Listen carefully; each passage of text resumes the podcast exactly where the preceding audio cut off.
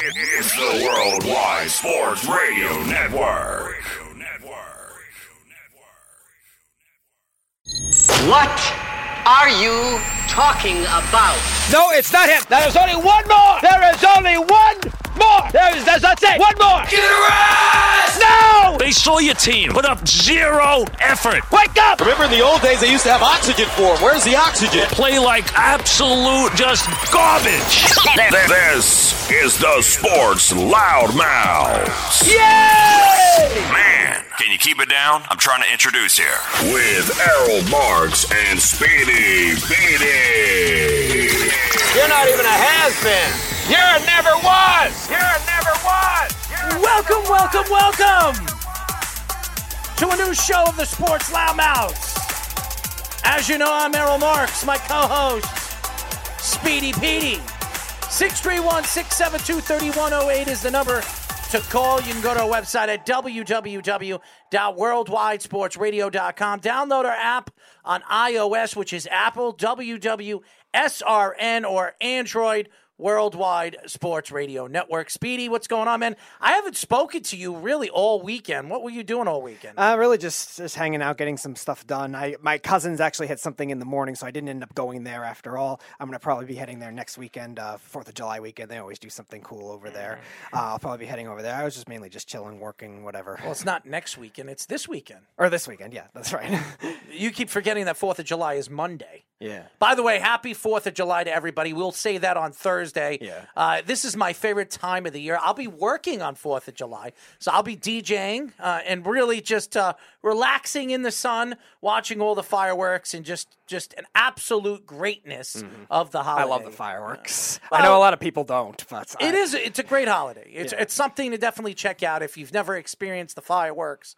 Well, I hope you've experienced the Yes, I fireworks. would Fourth so, of July, yeah. unless unless you're from England or something like that. Well, they yeah, they have their own variations of it too. I don't know. Do, do they have Fourth of July over there? I'm not sure about England specifically, In but I know there's I know there's other countries that have fireworks for their Independence Day. Yes, but it's not. It's not. 4th I'm of not July sure about. like No, it's not. Fourth of July exactly, but it's their equivalent, whatever that is. Yes, as Snug says, it will be great. It's going to be great. So, uh, anyways, we got a great show lined up for you guys at 9:30. We'll be talking to Golden Knights goaltending prospect Dylan Ferguson. He'll be joining us. He hasn't been on the show for a while. We'll see where he's at over there uh, with the Golden Knights. Uh, at 11 o'clock, we'll be talking to former 49ers, Packers, and Broncos linebacker uh, Dyrell Briggs. So he'll be join- joining us. He was on the show a couple of months, uh, well, a couple of years ago too. So Dyrell, who we were actually going to work with him, we were going to do some things uh, for autism with him in the past. Uh, he's been very, very busy, and, and we'll definitely see what he's been doing since the last time we spoke to him.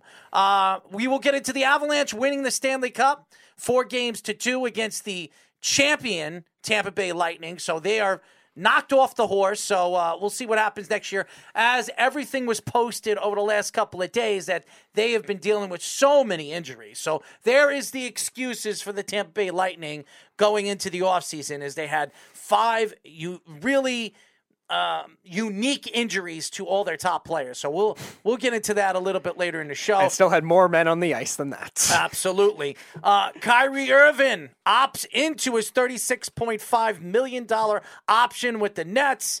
No Lakers, but uh, there is talks that there could be a trade before the season starts. So it's going to be very interesting. And I think he opted into the contract because of the whole KD thing and how pissed off KD has been in the last couple of days being that he opted into the contract as soon as the season was over. So it's going to be uh, very, very interesting uh, seeing where this is going to escalate into. So uh, Terry McLaurin uh, signs a three-year deal worth about uh, $23.5 million a year, $53 million guarantee, up to 71 million.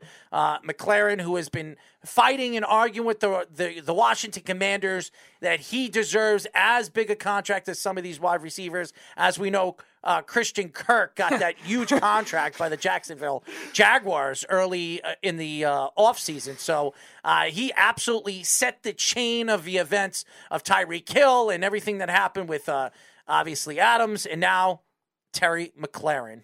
And and Deebo Samuel is he's still reporting to San, Francisco's uh, I guess mandatory OTA, uh, you know, uh, OTAs or whatever the heck it is, mandatory uh, stuff that they have to do in the offseason, and he still doesn't have a contract. So I have to give Deebo Samuels a lot of credit because he he could, if I was Deebo Samuels and I see all these contracts going to all these other wide receivers, which I'm probably better than, except Adams, I think he's better than Tyreek Hill. I, I think he's better than McLaurin. And it's it's crazy that this guy still doesn't have a contract with the 49ers. So uh, we'll get into that. Uh, Max Scherzer and Tylor Megill uh, have setbacks. Does this uh, does this set up a possible trade for the New York Mets uh, at the trade deadline for starting pitching uh, pitcher or pitching uh, or pitchers? So we'll get into that a little bit later in the show. NBA free agency trade rumors: Jalen Brunson, Bradley Beal, and DeAndre Ayton all players that are being talked about being either signing with other teams or being traded. Uh, so it'll be very interesting. Jalen Brunson actually can.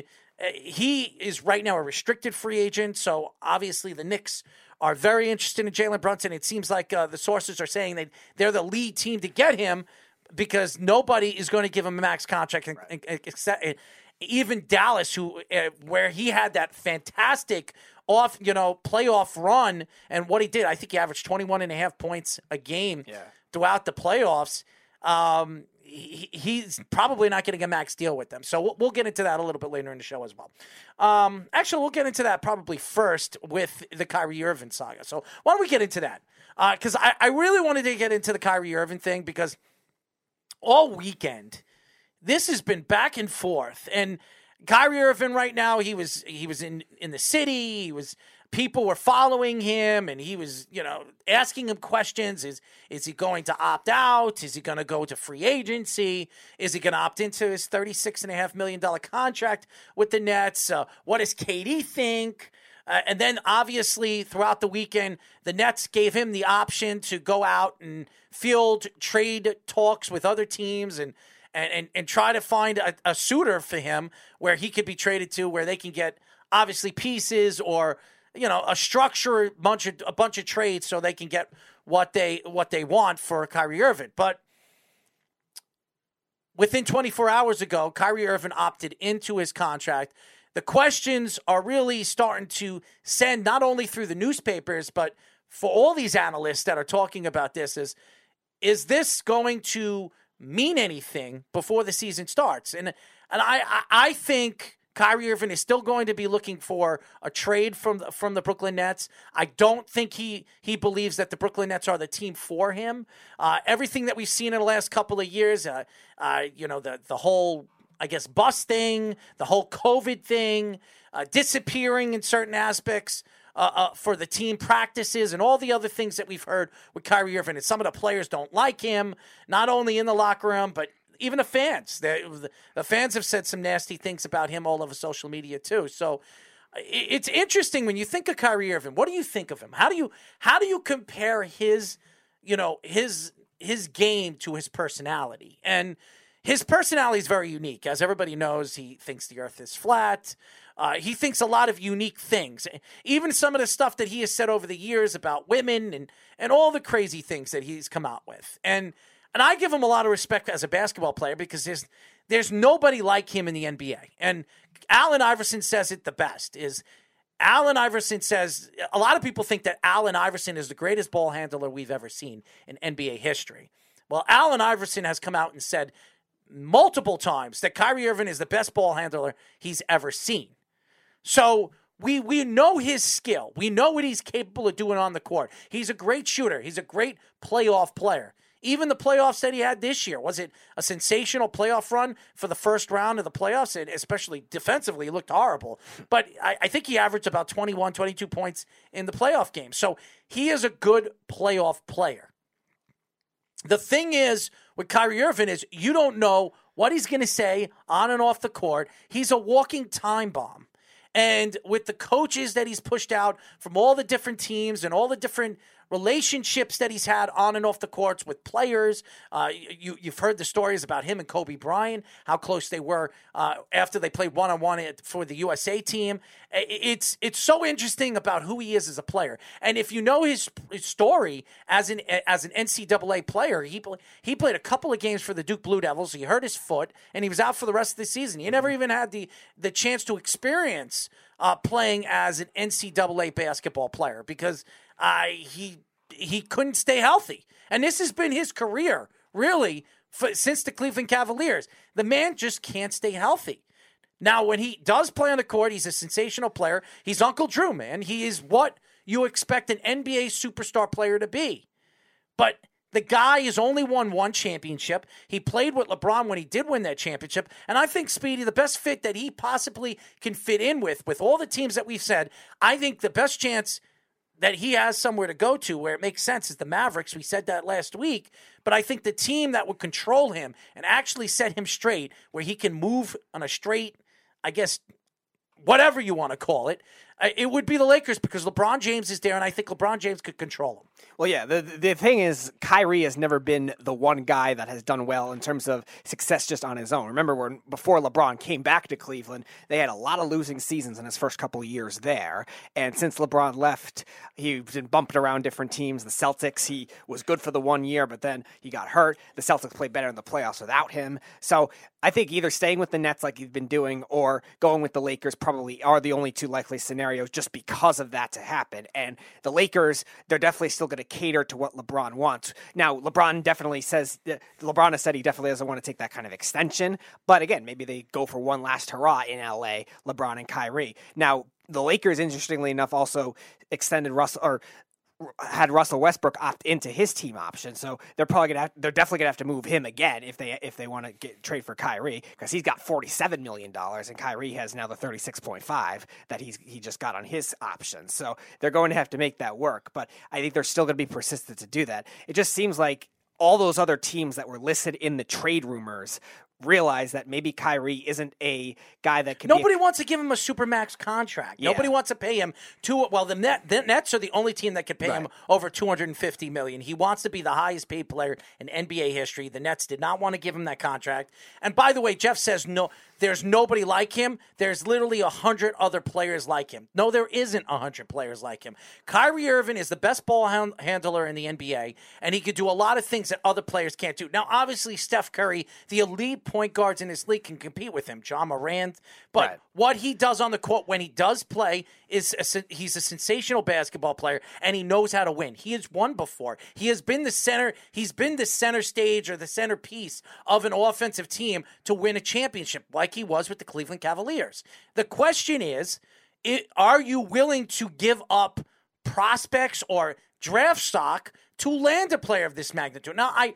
I don't believe, and stop mentioning Marcus Smart, okay? Because to me, Marcus Smart was a great. De- he's a great defensive player. He's not a two way player, Jeff. So stop trying to compare Marcus Smart to Kyrie Irving. Because if you put, you ask anybody in a room right now, who would you rather, Marcus Smart or Kyrie Irving? I I would think nine out of ten people would probably pick Kyrie Irving. Kyrie Irving is is one of the elite top five point guards in the NBA. Marcus Smart is not. And never has been. Yes, he might be the He's best not. defensive point guard. He's never been a best all around. And to say your question about 100 different point guards, there's really not a lot of great ones in this league right now. Because There's a lot about of, five elite ones. Right, because a lot of the older ones we thought of as the best in the league at certain points have all fallen off for different reasons. We talk about Russell Westbrook now with the $47 million. Even somebody like Damian Lillard, like two years ago, both of us said that he was the best point guard in the league, but he had a bad year last Yeah, year. he now, had a terrible year. Yeah, so I, I, mean, would still put him in my elite. I mean, he's probably still right on that. he would be And- five. Yeah, I, I would say this is where I would go. I, I would say, and not in this order. I would say Chris Paul, Yep. Kyrie Irving, Steph Curry, Ja Morant, and Damian Lillard. Those would be my top five guys. All right, that's fair. But nevertheless, we're seeing now a lot of these wings that can handle the ball and play in a point guard type role, shooting guards, guys like Donovan Mitchell playing in a point guard type role in certain instances. And that's the wave of the league now. It's becoming a positionless NBA if you have versatility and can shoot. And that's why a lot of these a lot of these backcourt dynasties like the Warriors. Now, granted, they won this year, but that kind of thing isn't going to work everywhere else, and that's where a team like the Nets kind of fell behind because they decided to go on that trend and they did it just a little too late. And then they tried James Harden again. That didn't work. They, him and Kyrie Irving didn't get along, which was funny. Why the, the Sixers James Harden's not a point guard. He is a two guard. That's what he is. The fact that obviously over the last couple of years with the Rockets, he played the point guard position. And yes, he was a triple double machine. So was Russell Westbrook. But these guys are twos. They're not. And I would say that about Steph Curry too. But Steph Curry has proven me wrong the last past two years because he's become more of a passer. So because he's transitioned into that NBA prototypical uh, point guard, I would say Steph Curry is a point guard now. The last two years, he's proven that he can pass the ball just as much as he can shoot. So he's right there, prototypically uh, a point guard, but he's not a good defensive player. So again, stop mentioning Ricky Rubio. Ricky Rubio is not an elite point guard in this league. No, he's not. Okay, he, was never an elite point guard. Even when he came into the NBA, where everybody thought, being that he was from Italy, he was going to be a top end prospect point guard. He's never transitioned into that player. Okay, even the years that he was with the Timberwolves and he's jumped, he's jumped ship in just so many different spots. He's never been elite. I remember when he wanted to be a Knick. Thank God the Knicks didn't bring him. Yeah, no, he- I don't think he was quickly any- is not better than Kyrie either. I don't, I I don't think he was ever more than probably a top 12 at any point in his career, which is not elite. Now, granted, the competition was a lot better. There were a lot better point guards back then than there are now, but still, nevertheless, it, it- he was never, he was always a good fundamentally sound passer and like good like leader with the players, but he was never a defender. He was never a shooter. Like Ricky Rubio was not an elite point guard by any means. But he, going back to Kyrie, that's what makes his market so interesting with whether the Nets pay him or the Lakers. And that's where the problem lies of him wanting this massive He's not getting traded. He's not. No. I don't think he's getting traded anymore either. But also, he's not going to get that money if a team does not trust him to be that surefire number one value that could take a team to the next level because he's been playing with LeBron and Kevin Durant, and when he wasn't, they weren't very good. And these other teams are seeing that. Miami just did just fine, went to the Eastern Conference Finals without that kind of thing. Dallas went to the Western Conference Finals, knocked off a 66 win Phoenix Suns team without him. So I think they maybe had that in mind when saying to not trade for him initially. He's not a transcending type of player. He's uh-huh. not. He's right. a, he doesn't change a team when he goes there. Chris Paul changes teams. When he went to OKC, he changed the team. When he went to the Clippers, he changed the team. Everywhere he has gone, even when he went to the Rockets, he changed the team. And now with the Phoenix Suns, look at what the Phoenix Suns become. Now, even though they lost DeAndre Ayton and they're probably going to lose him this offseason, I, I still think they're going to be one of the top teams in the Western Conference. They're going to have to add another big man, but they'll have money because they're not going to be paying DeAndre Ayton. So I, I think that they're still going to be. He's still an elite point guard, and he definitely changes the the way that team plays and the the way that team plays defensively. So I I still think. Kyrie Irving's not that type of player, and that's why there's only like three point guards in the league that changes a team like that. And I Right. and and really it would be I, I wouldn't even say Steph Curry. He doesn't change the team in a two way basketball. He really doesn't. But he does make the Golden State Warriors that much better. So I guess you could put him there. I would say, I would say Steph, Chris Paul, and it was Dame Lillard, but Dame Lillard has not been that player last last year. So Ja Morant. Those are the only three players right now that if you put them on any other team, they can change the way that team plays offensively, defensively.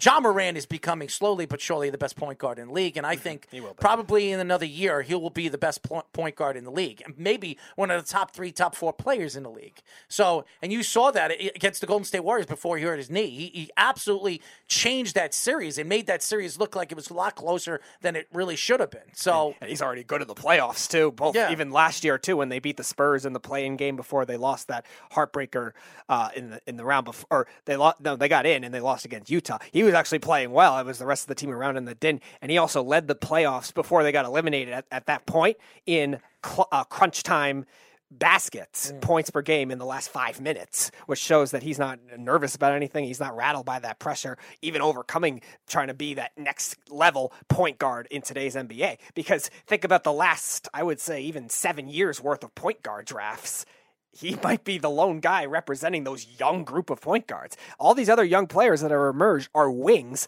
that can ball handle and shoot and can emerge into point guards. Well, why don't we go into the NBA free agency and and, and the three names that are st- so far? Well, there's really five names that are popping up because LaVine is still out there. I think he's going somewhere. Some people say the Lakers. Dallas is an up and coming team that looks like is looking for another superstar because I Zach LaVine's going to be up there with one of those teams. So Yep. I I would put him in the, on this list too. There are four players that really stand out that are going to be free this offseason that could be moving to other teams. Zach LaVine, one of them from the Chicago Bulls. Jalen Brunson, whoever is, is locking the Knicks. The sources are locking the Knicks as the front run t- front running team to get him. So uh, Jalen Brunson, who they the Knicks in the middle of the season hired their father to be somewhat of a scout. Uh, and now, now there's talks that Brunson, is the, the Knicks are the lead source to get him. So, um, Jalen Brunson from the Dallas Mavericks, who are not giving him a, max contract. Bradley Beal did not opt into his final year contract, so he is an unrestricted free agent this offseason. So, where does Bradley Beal go? Uh, there's a lot of teams that would be looking for a great three point, great all around offensive player like this, who's a pretty good wing defender as well. So, uh, Bradley Beal is is a hot commodity uh, where there are teams that have salary room. Maybe the Boston Boston Celtics. I know. I know Jeff would be jumping for joy if that yeah. happens. Uh, but Bradley Beal's out there, and also DeAndre Ayton, who a lot of people think he's going to Detroit.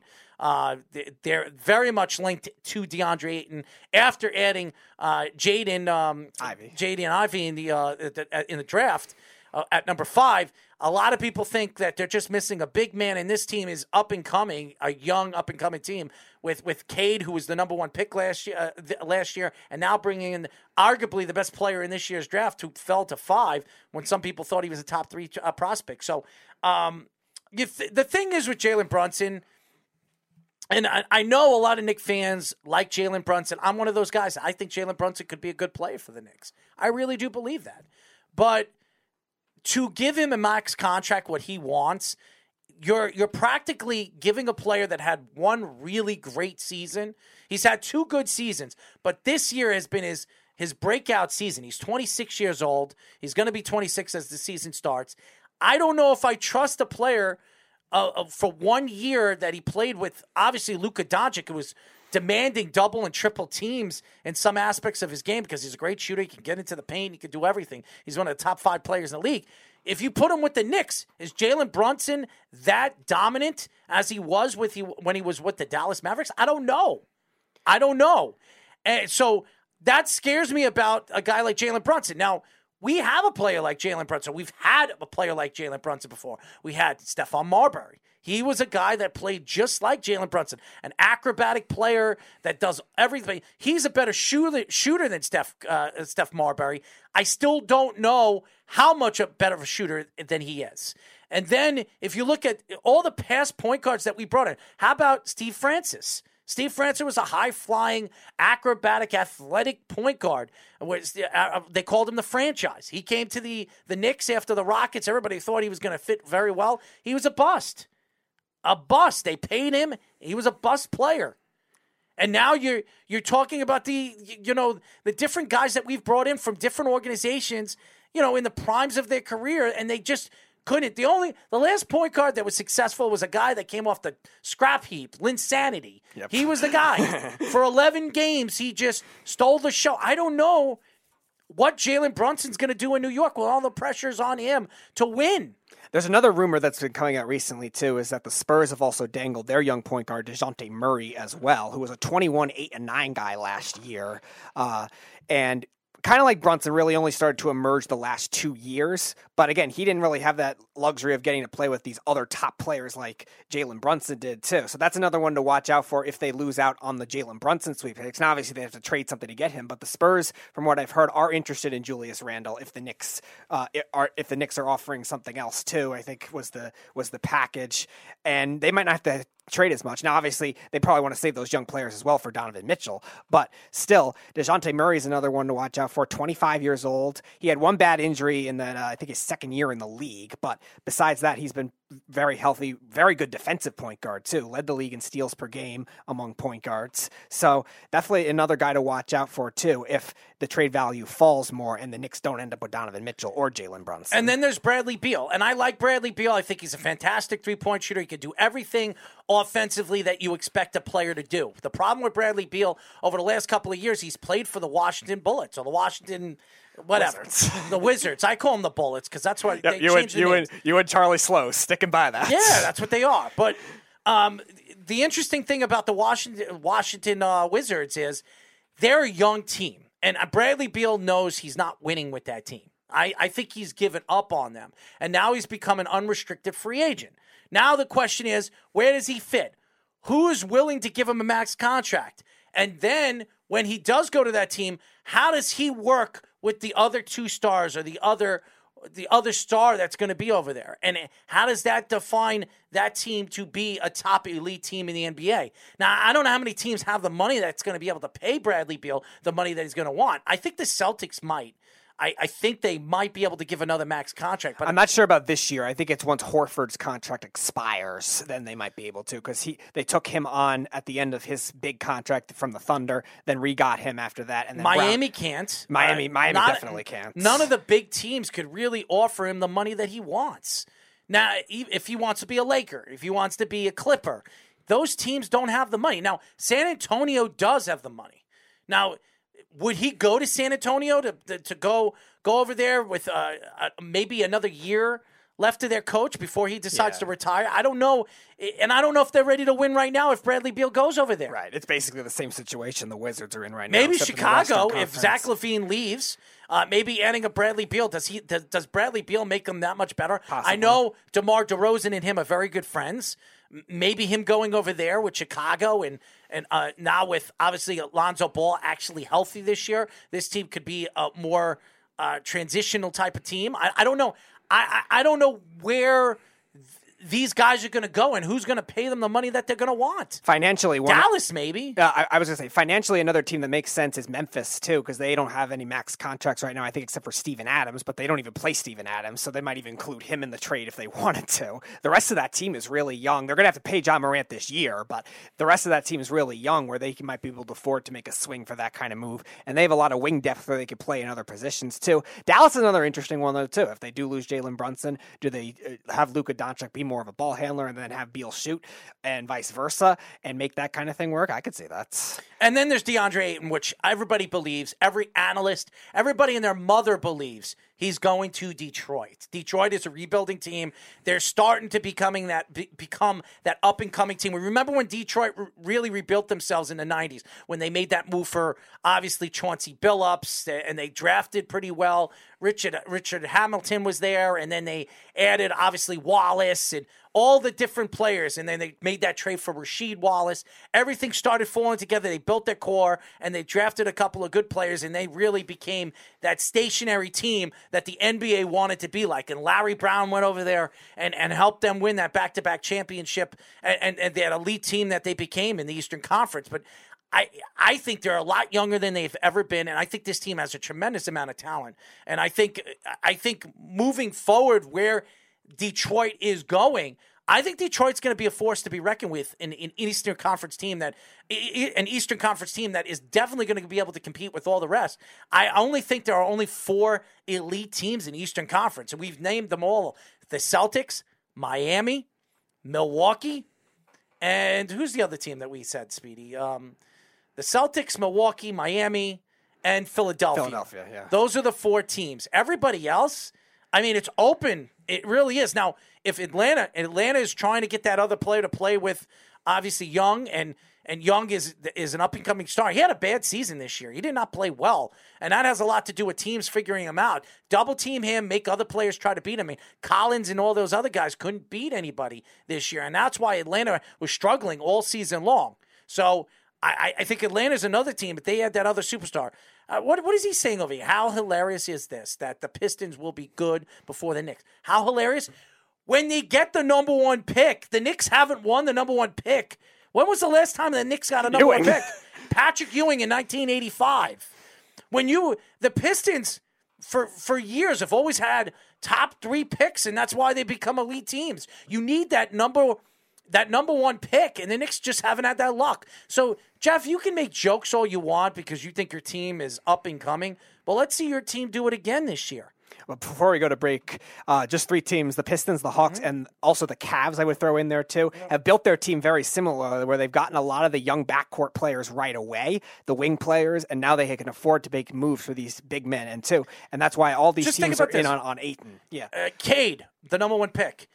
Um, Ivey was the number five pick, which everybody thought was a top three pick. Those are two blockbuster young players that you could build your team, and and they have a couple of top five picks on that team. A couple okay? of first round picks that played well for them last year, Yeah, too. but uh, City they K. have they have a couple of guys that were top five picks in the Yeah. last couple of years. and now they just acquired one, too. That was a previous top five pick in Marvin Bagley. And if well. they get DeAndre Ayton, he was the number Yep. one pick.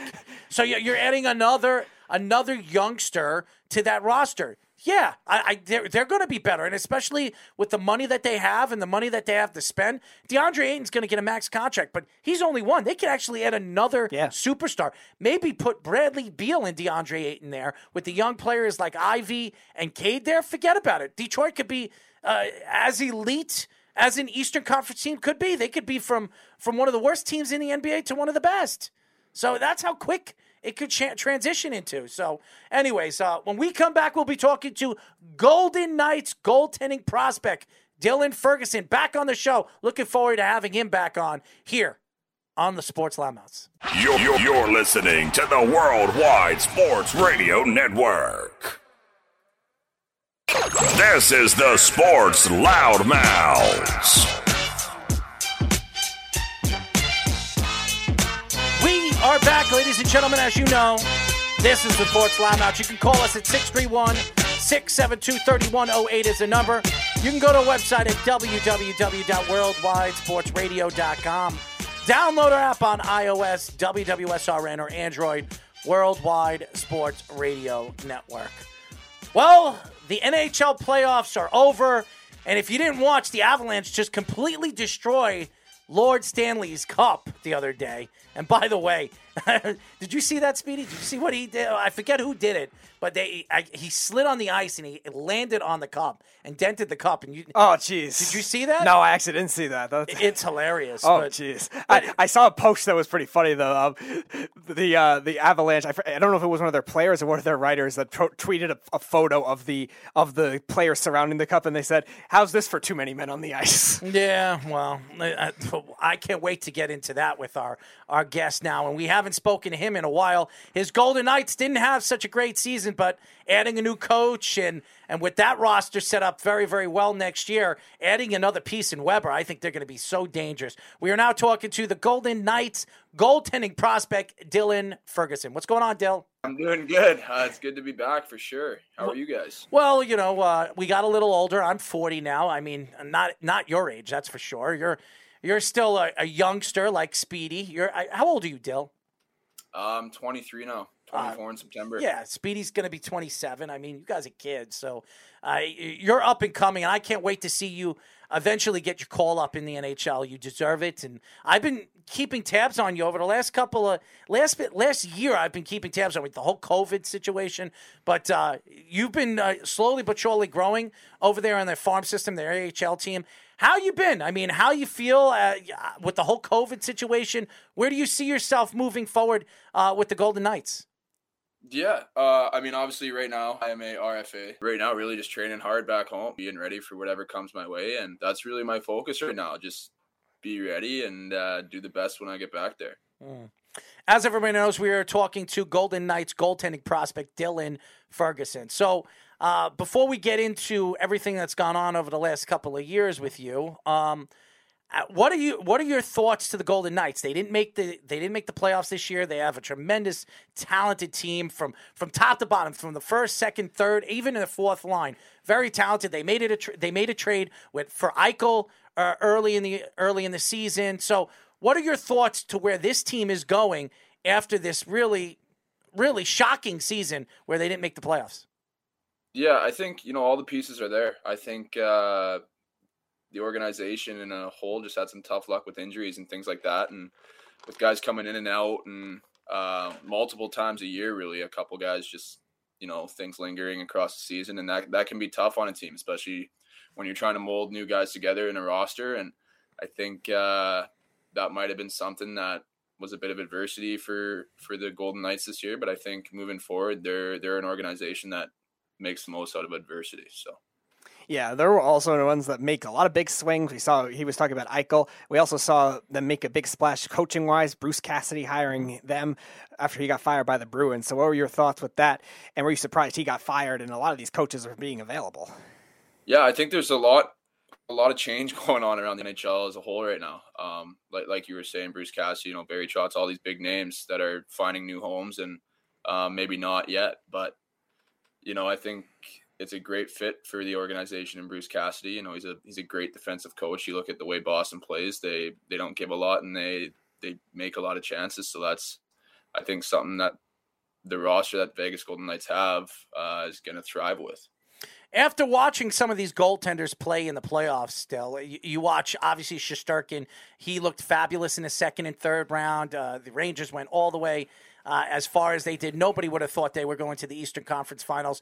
You have obviously Vasilevskiy, who has been to back to back to back uh, Stanley Cup Finals. He's been one of those goaltenders that you really look up to because of the talent that he really uh, brings out there, especially in the big game. And even some of the younger goaltenders that you've seen over the last couple of years grow in position. What what are your thoughts about the goaltending position in the NHL, and what what player, what goaltender really sticks out to you not only this year, but for the last two or three years that that you want to look up to, where you see yourself trying to be and match to that that talent? Yeah, no, good question. Um, I think just to touch on what you said first there, I think the goaltending in the NHL right now is improving every year, as are the players, and there's always been that uh, battle between figuring out what the goalies are learning and what the players are learning, and all these new things coming into the game. Like you see things like the Michigan and these kind of things when they first happen uh, goalies are just lost and don't know what to do or what happened. And these kind of things are going to continue to happen as the game keeps growing. And you know these these young kids, especially coming up into the NHL, are super creative. You look at a guy like Trevor Zegras, right? So um, he's doing things that are no one's seen yet, and uh, we we goalies just try to keep up with that and get any advantage we can. Um, on the other side of that, I'm a big Vasilevskiy fan. Obviously, he's a winner, um, and that's that's what I look up to. You know, he's what, 27, 28 years old mm-hmm. and already has two rings. And um, I personally think he's the best goalie in the world. I know he didn't win the Vezina this year, but um, you know what that guy's done in that organization and um, you know his stats in elimination games. I don't know if you've seen them, but it's like 98% save percentage. It's ridiculous. Like mm-hmm. Out of this world, right? So uh, he's someone I definitely look up to. So a lot has been made recently, especially with the young goalies of the goaltender platoons. Unless you're like a Shesterkin or a Vasilevskiy or Connor Hellebuyck or something like that, we've seen a lot of coaches try to load manage those goalies, especially some young ones. Do you think that's a good thing for the goalies, or do you think that's something that they should be playing more often?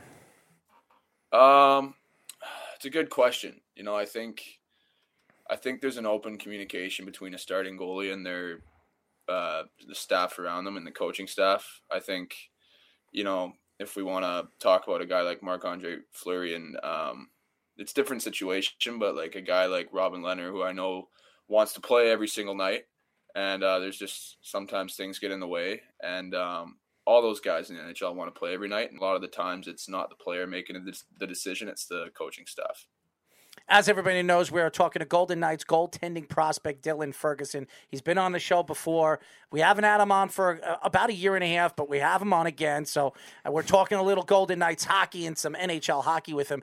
Dill, when when you look at the league and, and, and the way the league has transitioned into more of a defensive minded league, re- remember it went over the last couple of years. They changed the rules. They want to make the game even more faster and, and more goal scoring. If you watch the playoffs this year, besides the Edmonton Avalanche series, there wasn't really a lot of goals in a lot of these series. It was more eh, it, the the league is really trying to transition into that defensive style of game that we remember. I don't know about the trap when the Devils played or the Florida Panthers played, but they they're they're trying to change the game where it's less scoring in the playoffs. And uh, do you see it that way, or uh, have you seen?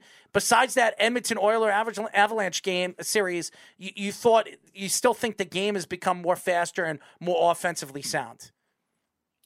I think both ends really have, and I think you know as series go on, um, you can look past like historically, uh, you know those big games at the end in the Stanley Cup Finals and all that are usually low scoring and they're really close games, and it's just the way it's been. You know, what we hear growing up as hockey players is defense creates offense, and I think that's something that's really the message is given, especially when big things are on the line like that. And I think you know, kind of comparing to what I talked about with goaltending and players in general, has the same thing with defense and offense. You're going to have the offensive players trying to learn something new. The defensive players got to learn how to stop it and transition back to create offense.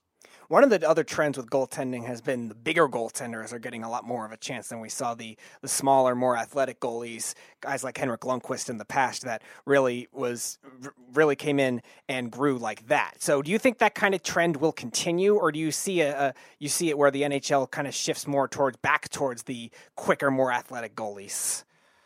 You know, I think there's a pretty good mix right now, and I think at the end of the day, if you're good enough, you're going to be there. Um, if you keep the puck out of the net, like you look like look, you look at a guy like Juuse Saros, who I think is one of probably top five to ten goalies in the league. He's maybe six feet tall, and um, there's there's just guys like that who have this talent and they keep the puck out of the net. And I, at the end of the day, for me, that's that's all that matters. You know, that's what made Dominik Hasek and John Van Vanbiesbrouck so special. Do- John Vanbiesbrouck, I saw him. I saw him at the uh, the draft a couple of years ago. He's I'm I'm taller than him. He's five foot nine, and this guy was mi- mining the pipes all those years as a dominant dominant goalie. Took his Florida Panther team all the way to the Stanley Cup Finals against that Avalanche dominant team, and and obviously lost in four games. But who would have thought that he uh, five foot nine goaltender would have led a team, and he was a dominant force. So goaltenders, and he even told me goaltending is completely changed in the league. It's become if you're not a six two six three guy, you're not making the not making the NHL unless you're something special. You know, somebody that is just athletically sound, reflexes are unbelievable. He says it's just th- those guys just don't exist anymore. So when you look at the league and, and now with the different pads that they have, I mean, the gloves are bigger. The, the bo- you know, just everything about the goaltender is bigger. Do you think that makes the goaltender better, or does that make the goaltender slower? They actually look bigger because they made our chest protectors and pants smaller. Right. Hmm. which is it's kind of an interesting one. I kind of like it because I feel like you can move better, but at the same time, there's more room in that six hole, you know, under the arms, that kind of thing, kind of right between the gloves. And um, when that first happened, it was definitely something I had to get used to, change my stance a little bit. But I think overall, for me and my experience, it's been, I guess, more more free range of motion Mhm. for me is what I like. But at the same time, you got to cover more net. So there's a, I feel like there's a good balance there. So from the last time we had you on to now, you've actually played two seasons in the A- AHL with the Knights, to- the Golden Knights top affiliate, the Henderson Silver Knights. You also played a year in Fort Wayne as well. So what are some of the big differences you notice between the AHL, the, I guess the top level of those minor leagues, as in comparison to the other leagues you played in? Yeah, I mean, so last year was my first full year with Henderson. The year before, I was played. Uh, I really only played one or two games, and then I got sent down to Fort Wayne. And um, you know, for me, it's my job's to go in there and stop the puck. You know, I'm not trying to see what teams are doing or certain things like that. You know, I'm I'm a bit of a video guy, and I can pick up on players and what they do, but you know, when I'm in the net, my job is to stop the puck. And I think when I'm if it's the AHL, the NHL, or the East Coast League, obviously players are smarter and have better releases as you go up. But at the end of the day, I think the biggest differences between the league is just general hockey IQ and just strength and power. Um, I think those are going to be the three biggest things. I guess speed as well, of course, but um, you know, you go like the AHL and the NHL are somewhat comparable, and then you go to the East Coast and they call it the jungle, where every, you know there's one there's one ref, and you know there's stuff going on all the time. Guys are fighting, and um, I was in there and actually, you know, led my my team all the way to the Kelly Cup final and won that that year. So it was a that was a heck of a run and a lot of fun there, and um, grateful for that. And yeah, last year in the AHL was a great time too, aside of a couple injuries.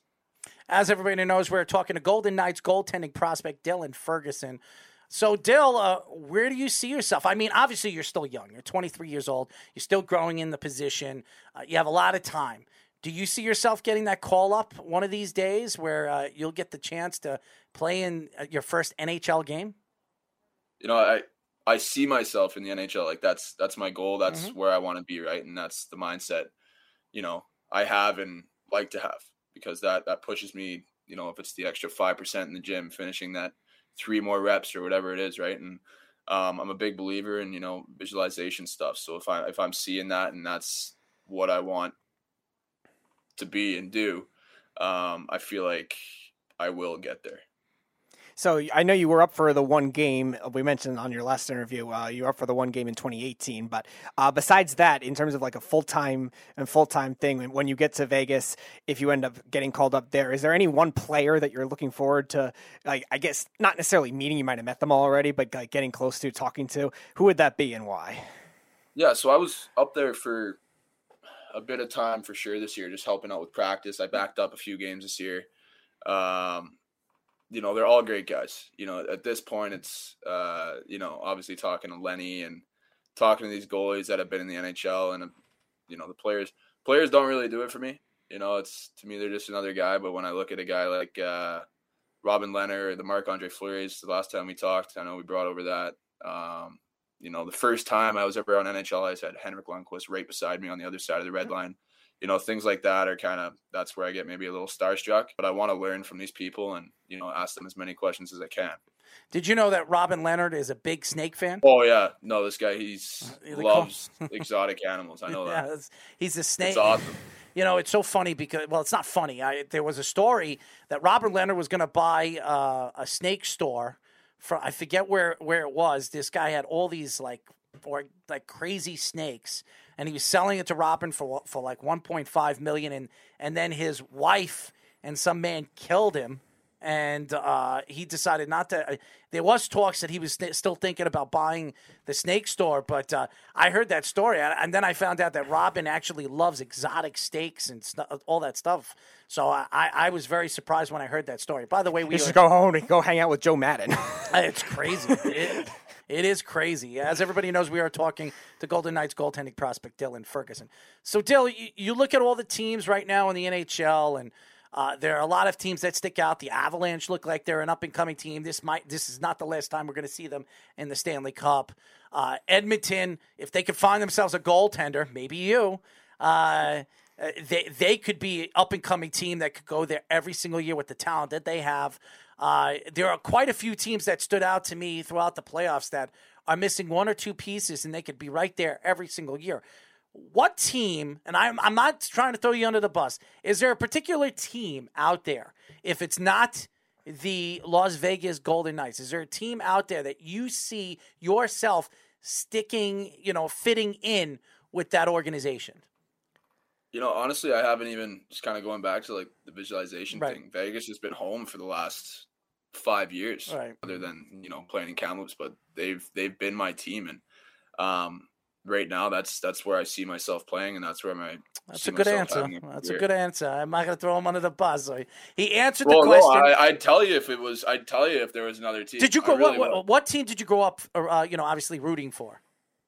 Uh, the Vancouver Canucks, because I'm currently in uh, downtown Vancouver right now. Actually, Vancouver. I I love. By the way, I love Vancouver. I think it's a beautiful city. It, it, I was there for the draft. I got a chance to sightsee.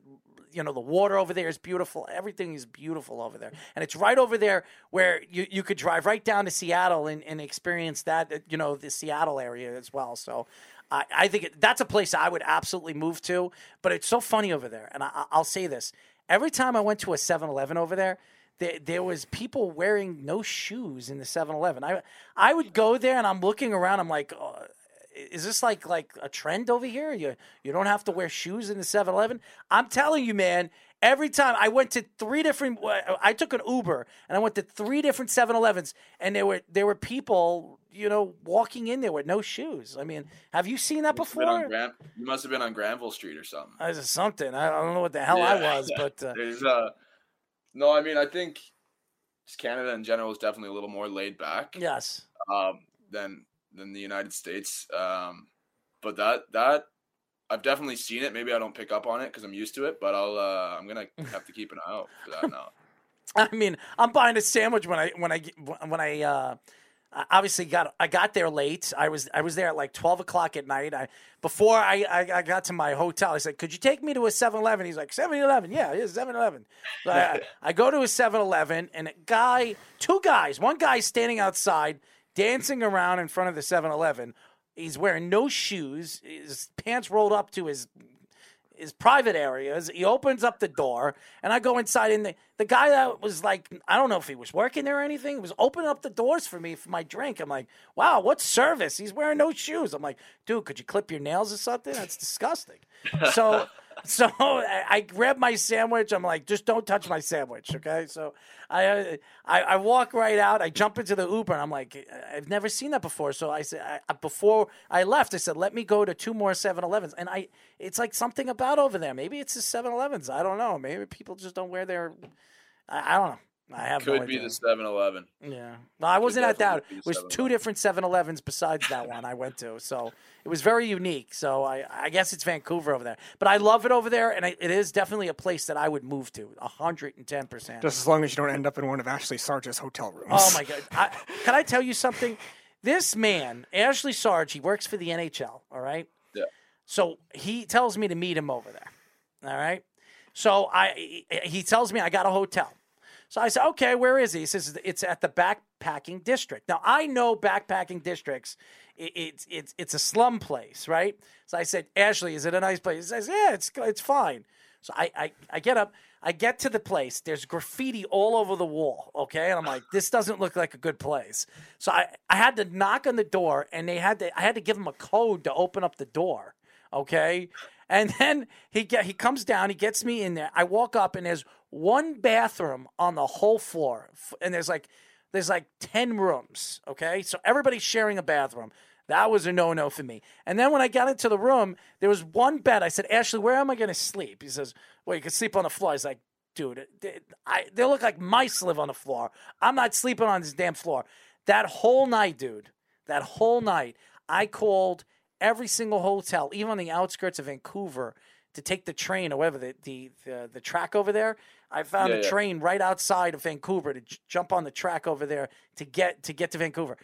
This man wanted me to sleep on the floor for three days. I mean, is he out of his mind? And then I, I took a shower. I took a shower with my socks on with my socks on just to take just to take a shower in a public bath uh, because I I took a you know my flight was like six hours so it was Yeah. disgusting dude I, I Oh, that sounds brutal. yeah well I'll tell you this I feel for you, man. That's that's tough. well guess what you, to make it make it all you know interesting the guy that I was rooming with had one leg so that was interesting by itself you know so, Wow. so It just keeps getting better. it does. It, it gets better. I mean, no, no offense, and, and shout out to Ashley Sarge. Love the guy, but Yeah. uh, he's he is an interesting character, to say the least. That's why he he brought up. Hopefully, he doesn't take you to one of those backpacking districts. I, I have no idea what he was thinking. Maybe because the the hotel room was like 150 a night. I said for an extra hundred bucks, dude, we could have stayed in a all you all exclusive four star hotel that gives us breakfast in the morning. You pain in the you know what? Worth it for sure. Absolutely. Absolutely. Yeah, especially after hearing that. Oh yeah, but uh, percent worth it. So, in the uh, multiple of cities that you played, either either in Vegas or in some of the minor league cities that you've played in, do you have any interesting off the ice stories uh, in the last two years since we've had you on?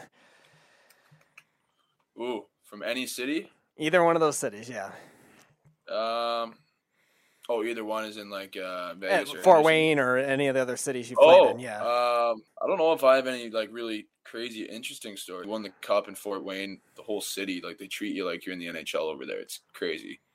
So like they pretty much like had a parade for the entire team, like shut down the main road and stuff, and that was uh that was a lot of fun. Um, they shut down like the the bar restaurant, the biggest one in the city, and you know had a big sign that said you know for the cup only, and that that was pretty fun too. And uh, we had a great time obviously there. Um, you know how that goes when you win a championship. So um, had that fun and uh, man, I don't know if I have anything else for you coming to my head right now. be honest, I wish I did, but I don't. one more question for me. As everybody knows, we're talking to Golden Knights goaltending prospect Dylan Ferguson. Uh, how is your family doing with the whole COVID situation? Obviously, two years of just absolute craziness, and I. I, w- I would hope that it's slowing down, even though there's it's still going on. Uh, how has your family been? Uh, how has your family been from all this? And and and and what have you, your family done to protect themselves from the whole COVID situation? Yeah, I think um, so. My my my mom's side of the family's uh, on Vancouver Island, and I'm up here with my dad's side of the family. So I'm I'm kind of going back and forth quite a bit and doing that kind of stuff. They want me to sanitize and all that, mm-hmm. but well, I'm not there. It's all been good. As much as you want to believe it's controllable, I feel like getting COVID's pretty uncontrollable. You know, I I had it last year and just got it really randomly. Like I didn't wasn't going out anywhere. You can just walk past anyone and takes one particle and you have it, right? So um, overall, it's been good. You know, everyone's still healthy and safe, which is you know priority number one, and um, means the most to me. And um, you know, everyone I think is still adapting, which is crazy. What is it? Three years later? Yeah, yeah. And you know, you still hear these stories of there might be a new strain, all this, but whatever. I think now is the time to just like you know live in the moment, listen to what they're saying, and be safe. But um, you know, you can't let it uh indulge you. So I see you got a the Henderson jersey with a couple autographs on that. Uh, what are the significance of that? What's the uh, oh you got your Vegas one on the left? Yeah, so is that there. is that your own autograph or is that a, is that the team's? What is what are those? Uh, so that was my uh, first shutout in Henderson. Mm-hmm. Um, nice. That was my year one, and I uh, I got that jersey and actually signed it to my dad. So that one uh, so first shutout, love, and then I gave a little signature to dad. You know how many saves you got in that one? 29. 29? Against Very Bakersfield nice. Condors. Mm-hmm. Look at you, man. Well, we really appreciate your time as always. We're definitely going to get you on again a lot quicker and a lot sooner than we did the last time. Uh, we're we're praying for, sure. for, you, man. I want to see you. I want to see you succeed. I want you, want you to experience a, a lifetime of great. Uh, you know, a great time in the NHL and, and a great career. You deserve it. You've put a lot of time into this, and I, I know because I was an athlete. I was a hockey player too before I hurt myself, and my dream was to, to get a chance to hoist the cup. I did experience watching the Stanley Cup being hoisted uh, in Boston when St. Louis won. I was on the ice when they hoisted the cup, and it was a great experience. And I, I could only imagine being a player and getting the opportunity to be a big part of why that Stanley Cup was hoisted uh, in my hometown. So uh, we're we're rooting for you. We're following you, and tell the fans how they can search you on social media. Oh yeah. Uh, first of all, I really appreciate that. Uh, means a lot. Thank you. Um, other than that, uh, Instagram's Dylan underscore Ferguson one. Twitter is I think dferg ninety eight, and uh, that's really all I'm on.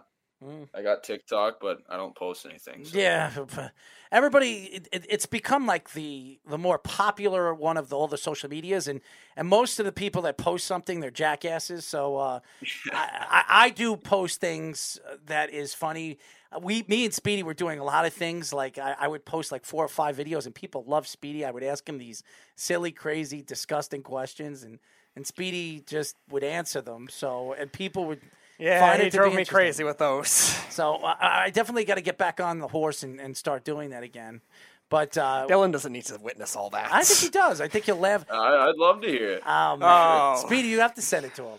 Let I, don't, I, don't, I don't have Snapchat. That's your job. Uh, well, Snapchat's different, but but we have Snapchat. He I don't is, have TikTok either. That's your Dill, job. he is a, a star on Snapchat. I I don't use Snapchat for anything but posting the crazy yeah. stuff that I post up with him, and I ask him like all these weird crazy questions and he doesn't understand them so it's so funny man. You'll you'll, you'll probably you'll probably it. watch it and you'll just spit what if you're eating something it'll just pop right out of your mouth. But there are people that post they tell me when it, why haven't you posted anything with speedy in a long in a long time? I'm like yeah. Well, it's just funny. He, he's just like very you know, he's innocent. He's an innocent guy that doesn't understand anything when it comes to anything that I ask him. So it's it's very fun. So if you're eating any meals, I, or I got to see it for sure. I think you should you should uh, get it going on TikTok though. You know, I, I should. I, I should. I should. So if you're eating any good meals or unique cuisines that you like, don't watch those videos. Otherwise, you'll end up spitting Noted. out your food inadvertently. Noted. I do got to swim though, so I don't know if you want to send those my way somehow. I, I will. Actually, I'll, I'll, tell I'll tell Speedy. I'll give Speedy all the information on TikTok, and you can follow us on TikTok. Awesome, man. But Dill, thank you, man, and we'll talk to you soon. Uh, stay safe and uh, keep uh, you know keep it ticking in the net, man. Yeah, hundred percent, guys. Really appreciate the time and uh, look forward to being back on here soon. Absolutely. Dylan Ferguson, ladies and gentlemen, uh, uh, if you guys don't know him, goaltending prospect from the Golden Knights. Fantastic kid. Guy kid has been on the show twice now, and he just has his good personality, and you see he's laid back, and that's what you want a goaltender to be. Laid back and, and just a straight up personality, and that's that's what we like on this show. Even though we have the crazy ones on the show too, so. Uh, but uh, great, great kid. When we come back, yes, ladies and gentlemen, the Knicks made a trade as Jeff is laughing as I praised Nerlens Noel. Well, uh, the Knicks made a trade and they trade Nerlens Noel and Burks to the Pistons to open up salary room to add possibly Jalen. I think they have enough for Jalen Brunson, but uh, maybe more money for somebody else. Yep. When we come back, we'll get into that here on the Sports Loudmouths. You're, you're, you're listening to the Worldwide Sports Radio Network. This is the Sports Loudmouths. We are back, ladies and gentlemen. As you know, this is the Sports Loudmouths. I'm your host, Daryl Marks. My co host, Speedy Petey. 631 672 3108 is the number. You can go to our website at www.worldwidesportsradio.com. Download our app on iOS, WWSRN, or Android, Worldwide Sports Radio Network. Shout out to Dylan Ferguson for joining us. Thank you for your time. Great kid, Speedy. Uh, Fantastic personality. And I'm happy that everything's doing well for him over there in uh, Vegas. So uh, hopefully we'll see him soon in the NHL for good. And now, and now he knows to avoid all the hotels of Ashley Sarge. Oh, well, he doesn't know Ashley Sarge. Thank God he doesn't well, know now Ashley he, he he knows what they're about, though. Well, as we were doing our interview, uh, Josh, aka Josh Silverberg, uh, who's been on our show, he's been, been a part of our show and fantastic uh, friend and and confidant. Um, he reached out to me and he posted something that Nerlens, Noel, and and Burks were traded from the Knicks to the Pistons to free up money. He also gave up two second round draft picks uh, as one of their uh, 11 second round draft picks that they have for the next uh, seven years. Um, and and uh, listen, I, I know looking at Jeff, he's going, ha ha ha. One week ago, Earl praised Nerlens Noel, and now they ship him and Alec Burks to the Pistons and, and cursing on me. Let me tell you something, Jeff. I think Nerlens Noel is one of the best shot blockers in the league. But he he really became that when he went to the Knicks. He wasn't a great player with Philadelphia. He played for Dallas one year. He wasn't really good in Dallas. He went to the Knicks and he fit very well in a Tom Thibodeau defense. Alec Burks, I, I'm upset that they lost a player like Alec Yeah. Burks. I think he's a good player. He's a good six man. He played very well at some points. I mean, the Knicks started him at the point guard position a couple of times this year, too. I know why they're doing this. They're freeing up space so they can guarantee that they're going to get Jalen Brunson. I really hope Jalen Brunson turns out to be the player that the Knicks have been craving for, a point guard of that magnitude. Because if he gives, if, if he does anything what he did in the playoffs and gives you 22, 23 points a game and gives you about four or five assists a game, it was worth every penny of making that move for Nerlens Noel and, and, and Burks. The thing is, if you, already have $20 million, $21 million freed up, and now you're freeing up, I I think, another Thirty million dollars, according to Woj's Twitter. so altogether, it's thirty million mm-hmm. dollars. Are you paying him thirty million dollars? Are you giving him thirty million dollars a year? That would be a big mistake for the Yeah. Knicks. I, I would not pay Jalen Brunson thirty million dollars a year to get him. Now I'd pay him twenty one. I'd pay him twenty. I'd give him that. I'd give him 120, 130 million dollars, uh, something of that magnitude. I'm not overpaying Jalen Brunson. He's not a two hundred million dollar player. I wouldn't even say he's a 150 million dollar player. I would say he's a 120, 110 million dollar player. That's what I think he is. And I, I think if the Knicks overpay him, I, I think it's a big mistake. Now, do I think Jalen Brunson could turn out to be the player that they, they needed for or they've been craving for at the point guard position for years? I surely hope so. I, I think he's a better shooter than Steve, uh, Stevie Franchise or Steph Marbury or any of the point guards they've landed in, in, in free agency. Even Derrick Rose, who, who they made the move for. And Derrick Rose was a shell of himself when he came to the Knicks. And he was good last year as, as a bench player.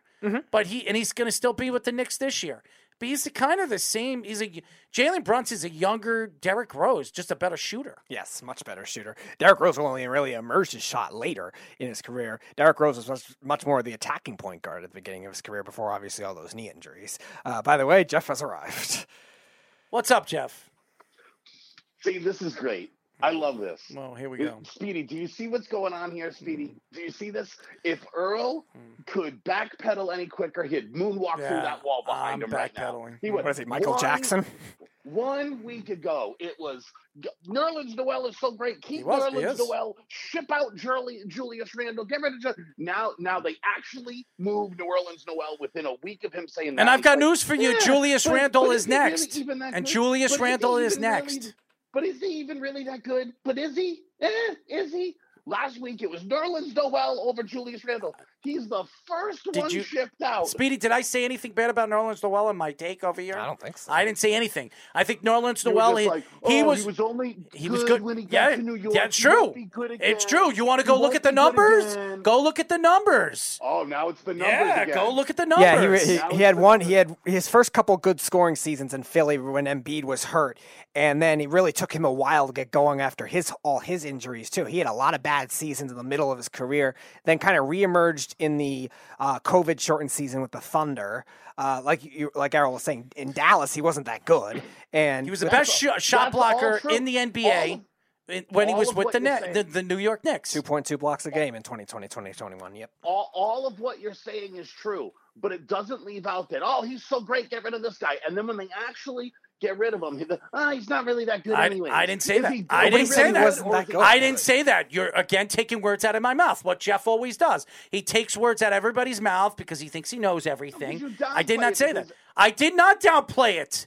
Do I think it's a good move? I just said that Knicks cannot give Jalen Brunson thirty million dollars a year. If They're they do that, him they're going to give him close. I think Woj was saying in a different tweet. If you go to a different tweet, that he's not going to get the max, but he's going to get almost the max, which I guess would imply about 28 million, 27, 28 I think Yeah, that's too much. That's what it says. The neighborhood of the max contract for Jalen Brunson. The unloading of assets and contracts clearly shows the Knicks' confidence they can secure Brunson once free agency opens Thursday.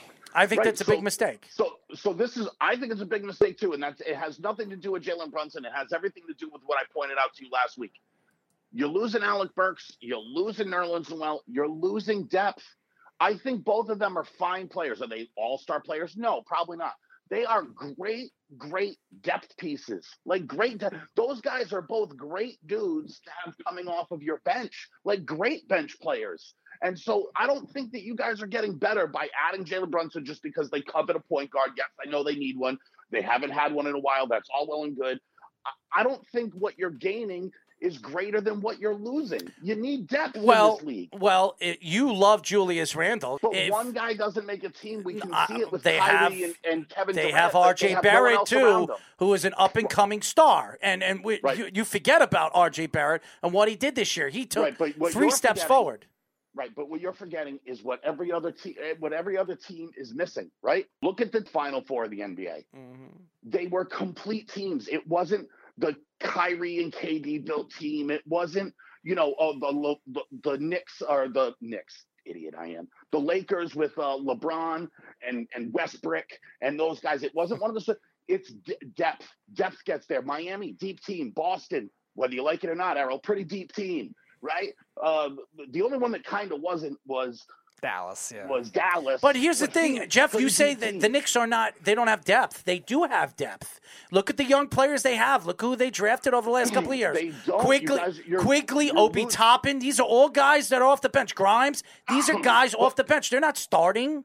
Right, you're losing. You're losing established veteran players. They want are their young players to for- develop. They're I not playing. that. They didn't play a lot last year. But you can still develop those guys. Like I feel When? like if you do it too early, you're throwing them to the fire. You still need some veteran guys in there for leadership and to show these other guys how it's done. Uh, and, and obviously they're keeping Robinson because if they're trading Nerlens Noel, they're keeping Robinson. So that's their plan. w- which also hurts their big man depth. You need three big I, I, guys. well, they do. They had the kid from Texas that played very Yeah, well. last Jericho year. Sims, yeah. Sims played very well. I was surprised year. too. I didn't think he was going to be that good. He in the did. He played very well last year. Remember, Nerlens Noel didn't play at all last year, and Sims played well off the bench. He was a good rebounder. I was pleasantly surprised. he I played don't know, well. Man. I don't. I don't. I, I don't like this move on a on a lot of levels because I think that you're investing a lot of money in a guy that. And listen, I like Jalen Brunson. This isn't a knock against Jalen Brunson. He's going to get more money than he deserves. Would we agree on that? Mm-hmm. That he's going to get. Probably. Yes. gonna- mm-hmm. I don't think he's worth Right, like- million. Right. Like I, I don't want to like be out of bounds on this, but it, I'm not looking at Jalen Brunson going, man, worth every penny of that 30 million we're about to give him. Well, I will say this. I, I don't know if everybody knows that there was a story that came out that Donovan Mitchell and Immanuel Quickley were hanging out last night at a restaurant eating dinner. Now, I don't know what that means. Uh, Obviously, Donovan hangs out here in the off season. He's from over here. His father works for the Mets. We all know the story. But that that's something that you have to look at because even though they had Jalen Brunson, I don't think Julius Randle is safe with the Knicks. I don't believe But that. then if I- they trade him, they're going to have no big people. I I understand that, but listen, p- teams have played small over the last couple of years and have succeeded. They- the Golden just State Warriors played small this year. They were one of the smallest teams in the NBA. They they did, but they didn't because they had big guys on their Who? roster. I forget who. I forget who the big. Who was well, their big man? all, Kevon Looney- Looney was their big man. Yeah, Looney's but Looney was playing dude. in the playoffs. He played more than he did in the regular had, season. They also Right. had, but they also had Kuminga who played pretty well. You know what I'm saying? And they also had, uh, I don't know, the giant. I'm forgetting what his name is, but he's the giant like Serbian or Croatian or whatever. He can also like Yeah, pretty well Belika from the or something like that. Yeah. Be- Belica. Yeah, Yeah. yeah, Belica. Yeah, yeah, he's pretty. Good I don't as think he played much in the playoffs. I didn't see him at all, really. No, uh, Looney uh, Looney Spot- played so well they barely took him out. Right, spot. He was spotty in his time, but he Right. he was there too. He they they have some dudes that can that can play. But yes, did they play small at times? They certainly did. But I don't think that that's a winning strategy. Doing it all the time, Go ahead. they would have gotten smoked if they played small uh, and and they played DeAndre Ayton. All they would have done was thrown the ball inside, and he'd have been dunking on Kuminga the whole time. Snuck says, I don't know. Let's just say the Nerlens Noel stock has dropped a bit in quite the last week. And uh, we got Mark arrived in the feed now. What's Go going on, Mark? Hey guys, what's up? No, I, I- I'm happy that you joined us. Thank God that you got home safe. But Yeah. uh, we're Yeah. talking about the Knicks trade, and and again, I'm not saying that I was happy about this. I like uh, Nerlens Noel. I understand because I understand the whole situation. They have to give up. You know, contract. They have to give up money because they want to bring in another player.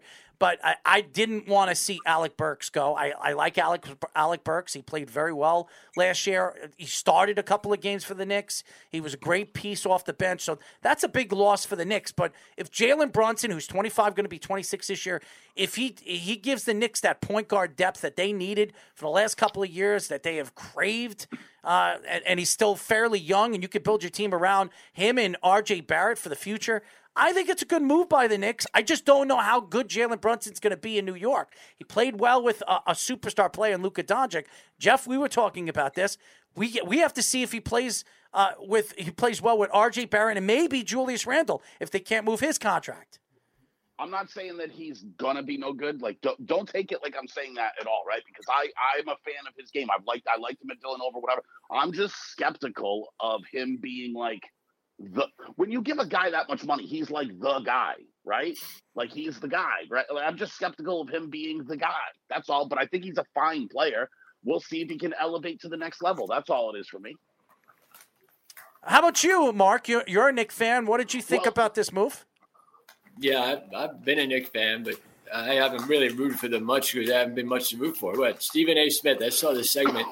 Seventeen of the last twenty-one years, they've had losing seasons, and I was a big as big a Knick fan as you could get in the '90s. I mean, I was at Game Five when Charles Smith missed those shots, and I, I'm still not over that. I'm still not over that they lost to the Bulls that year. So I, I was a huge Knicks fan. Now I, I like Barrett, um, and I thought they were going somewhere last year uh, when they lost to Atlanta in the first round. At least they got to the playoffs. Never just seems that this, this year, either the guys that were supposed to step up and play better didn't. I thought Randle was inconsistent, but then Randle is inconsistent, and I don't know if he's a guy that they can build a team around. I like Barrett though. it, they, they just never seem to know what they're doing, and it, it's really hard to take them seriously when they do do something because you don't have confidence in anything they do anymore. So, I have a question. I, I, Brunson's, a, Brunson's a good player, but I mean, you you you learn from the Allan Houston contract, and I loved Allan Houston. They gave him all that money. He wasn't that type of player. He was a role player. He wasn't the the guy, even though he could be the guy in some games. He wasn't going to be the number one guy on a championship team. They paid him all that money. How how long did they screw that up? They had to pay that contract out. It still works for, the team. I disagree. I, I think Allan Houston was a good player for the Knicks. He averaged what 22, 23 points a game. Yeah, he was a good player. Yeah, that's a, that's a max player. I mean, a max player wasn't that gives deserving you of that money though. That, 22, 23 points a game in his career as a Knick. That's uh, that's deserving. I mean, but he wasn't. He wasn't a guy you build your team around. He was a complex. Yeah, but Jalen Brunson, they're not building around. They're building around R.J. Barrett. That's what no. they're doing. They need a point guard. They need a guy that can get them the ball. They had but nobody. You got to distribute the money better. RJ, RJ, if you want a point guard, you want an up and coming point guard, you're going to have to pay him. They're not going to. You're not. They don't grow on trees. And Jalen Brunson, what he did this year, especially in the playoffs, he became an elite point guard in the playoffs. Now, if he could do that all season long with the Knicks and give you 21, 22 points and give you about five, six assists, you you have yourself one of the top seven, top eight point guards in the league. So, but you, he hasn't done that in his career. He's only averaged like 16 points a game. Uh, okay, this was and, peak year. He's 25 yeah. years old. He's only been in the league for four years. How many years so, do you need? What are you talking about? He's only really peaked the last two. He was a starter. For, he's only points. been a starter for two years. Yeah, but he's been in the league three years. How many years? Uh, all right, they had to shed all those bad contracts he's, first. Mark, though. you want to go? You, if we look at Jalen Brunson right now, if we go to Jalen Brunson right now as a starter, let's go right here. I'm, I'm looking at his numbers right now. All right, because I, I want to see. He's been in the league for four years. I looked at his numbers. Okay, and I'm and he played 21, 21 minutes his first year, 17 minutes his second year, 25 minutes, and then 31 this minutes. year was his best year. He, he also played the 16, most minutes. 16.3 points. And he, and, he, and he played 31 minutes this year. So, and this is this is the year you want to see the guy transition in his 24th, 25th year. When you're 24, 25, you, you saw that with the Greek Freak. You saw that with J, Jayson Tatum. You saw the transition when they're 24, 25. Now you're seeing with the point guard. If the point guard is giving you, uh, Chris Paul, his whole career, he gave you know his numbers are like 16 or 17 and uh, like 10 and what is it the six seven, six or yeah. something like that if if Brunson could get his assist numbers up a little bit more and give you 16 17 points he's an elite point guard in the league so uh, do I think he could get there I, I, I think it's better. You're not going to find a point guard in, in, in the draft. Obviously, the Knicks haven't traded. What are you talking about? They, the Knicks haven't drafted at all. They, haven't drafted. But this wasn't really a point guard draft. What am anyway. I talking about? When was the last yeah. time the yeah. Knicks, Jeff? When was the last time the Knicks drafted right at the point guard position? They they they could have they could have when? got him in. Oh, oh they could have got him if you're yelling for no reason because you don't. They could have got him years ago. Great. No, they, they didn't. Could have gotten him they in didn't. this draft. They could have gotten him in this draft. Who? The greatest point guard in the history of the league was just drafted in the second round. Alabama Crimson Tide point guard. See, he knows. Davidson just went to the Celtics. Mark, right. are you a Celtics fan now? Alabama You're right. Crimson You're Tide. right. I forgot. I JD forgot about that. Great. Better, better than John Petty, though. Great. Uh, the Come on is, board, Mark. We got all the Crimson Tide players now. Come on, Mark. Let's go. Oh man, with the with the Boston Celtics. But again, I I, I don't think it's crazy to think that Donovan Mitchell's on their list, uh, you know, their Christmas list. And and if Donovan does become available, uh, I I do believe that th- th- it's not a coincidence that he was out to dinner with Immanuel Quickley last night. Okay, that's just not Could a be. coincidence. No, it isn't. It I- could be. He's a It kid. be. Oh, Come on, dude. A Come lot of these players hang out together. It, it could be. Yeah, okay. So, so he, he was spotted just hanging out with Immanuel Quickley at a dinner, Oh, you know, I know. dinner in, in the city. I know. Yeah, But I, great. page Great. six. Oh, Great. that's right. Yes, Well, all the people well, he can hang out with, he hung out with Emmanuel I quickly. get all. I get Great. all the truth from TMZ. Yeah, it's not TMZ, dude. It wasn't on TMZ. It was. It was. It was the New York Post, first of all. Right. And right. Right. My my whole point is you're just listening to gossip. You're just seeing. not- oh, they're in a How is it gossip? Together. You're, you're telling me that the the the Knicks and Jonathan Mitchell are haven't been linked? They've been linked for the last two, three, four months. Until an executive makes a call or whatever, until they're in contract, It- talks, you can't- speculation. you can't talk DeAndre until- I agree, I agree with team in the Jeff. so You far. can't talk until free agency opens up. all this speculation is crazy. It's it's like I disagree said- with Jeff It's like says, when you said earlier, oh Zach. Le- it's like what you said earlier. Mm-hmm. Oh Zach LaVine to the Lakers. How? Tell me how. He's a max contract guy, and they already have three. So Zach LaVine to the Lakers makes no sense. First of all, I said that the Lakers are a team that's very interested. And yes, they could make a move for him. They got to shed contracts. They got to get rid of Russell Westbrook.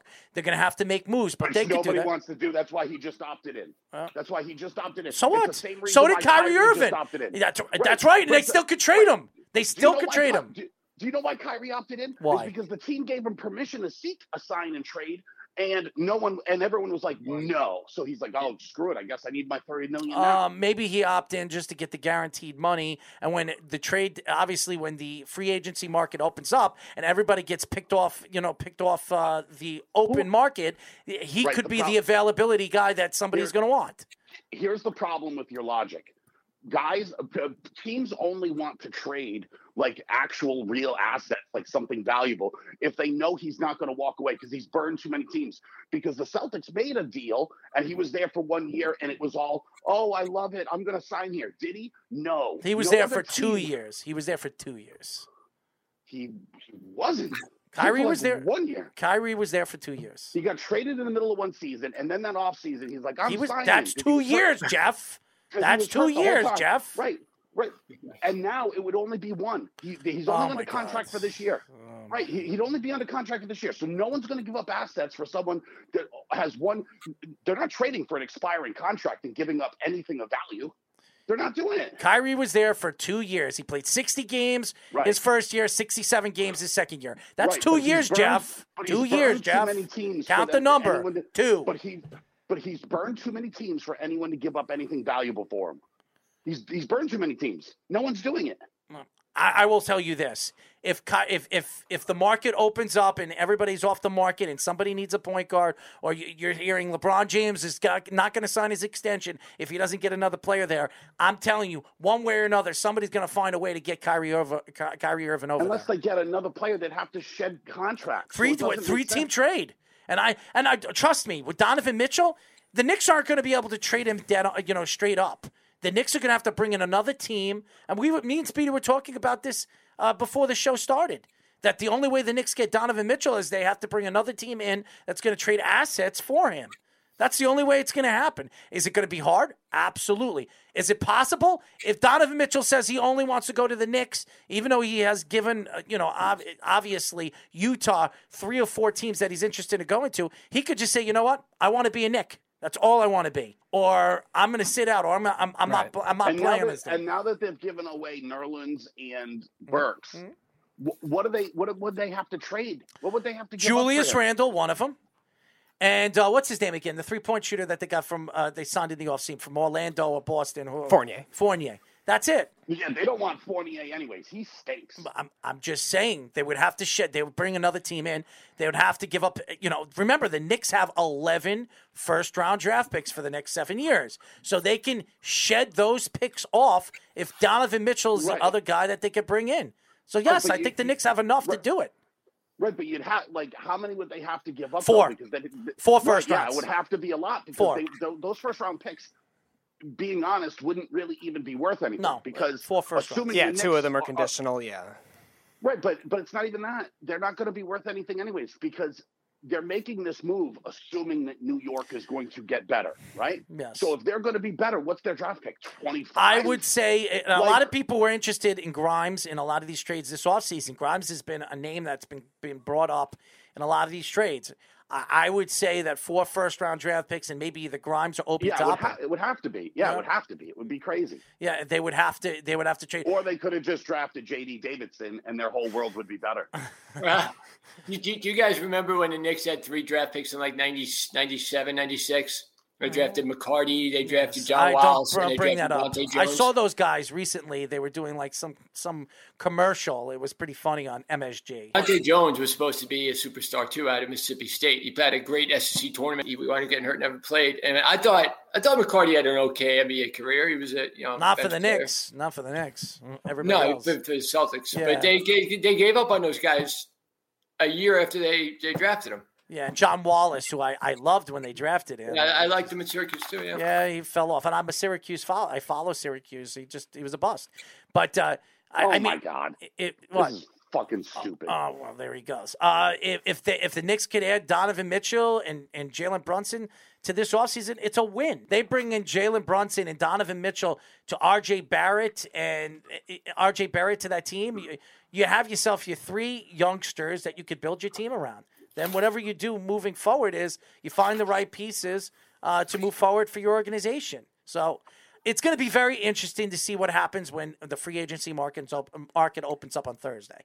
And I, I Everyone to the Knicks. no, I don't. I don't think everybody. There's only three spots for a max contract, so not everybody can go to the Knicks. Isn't um, Randle the only max that they have? They're extending uh, R.J. Barrett, so they're giving R.J. the extension. So, um, so it would have to. They would have to move Julius Randle, and there are the teams that are probably reaching out to the Knicks about Julius Randle. I, I think they can. They can definitely shed Julius Randle's contract if they see that they can get Donovan Mitchell. The question is, they're going to have to bring in another. And like I said, Jeff, like we said, they're going to have to give up a significant amount of draft picks to get him. So if they think that Donovan Mitchell, R.J. Barrett, and Jalen that work? Brunson is But the how- future, uh, honestly, honestly, I'm just curious now. This isn't just don't get mad at this. Mm, I'm not you gonna yell at everything.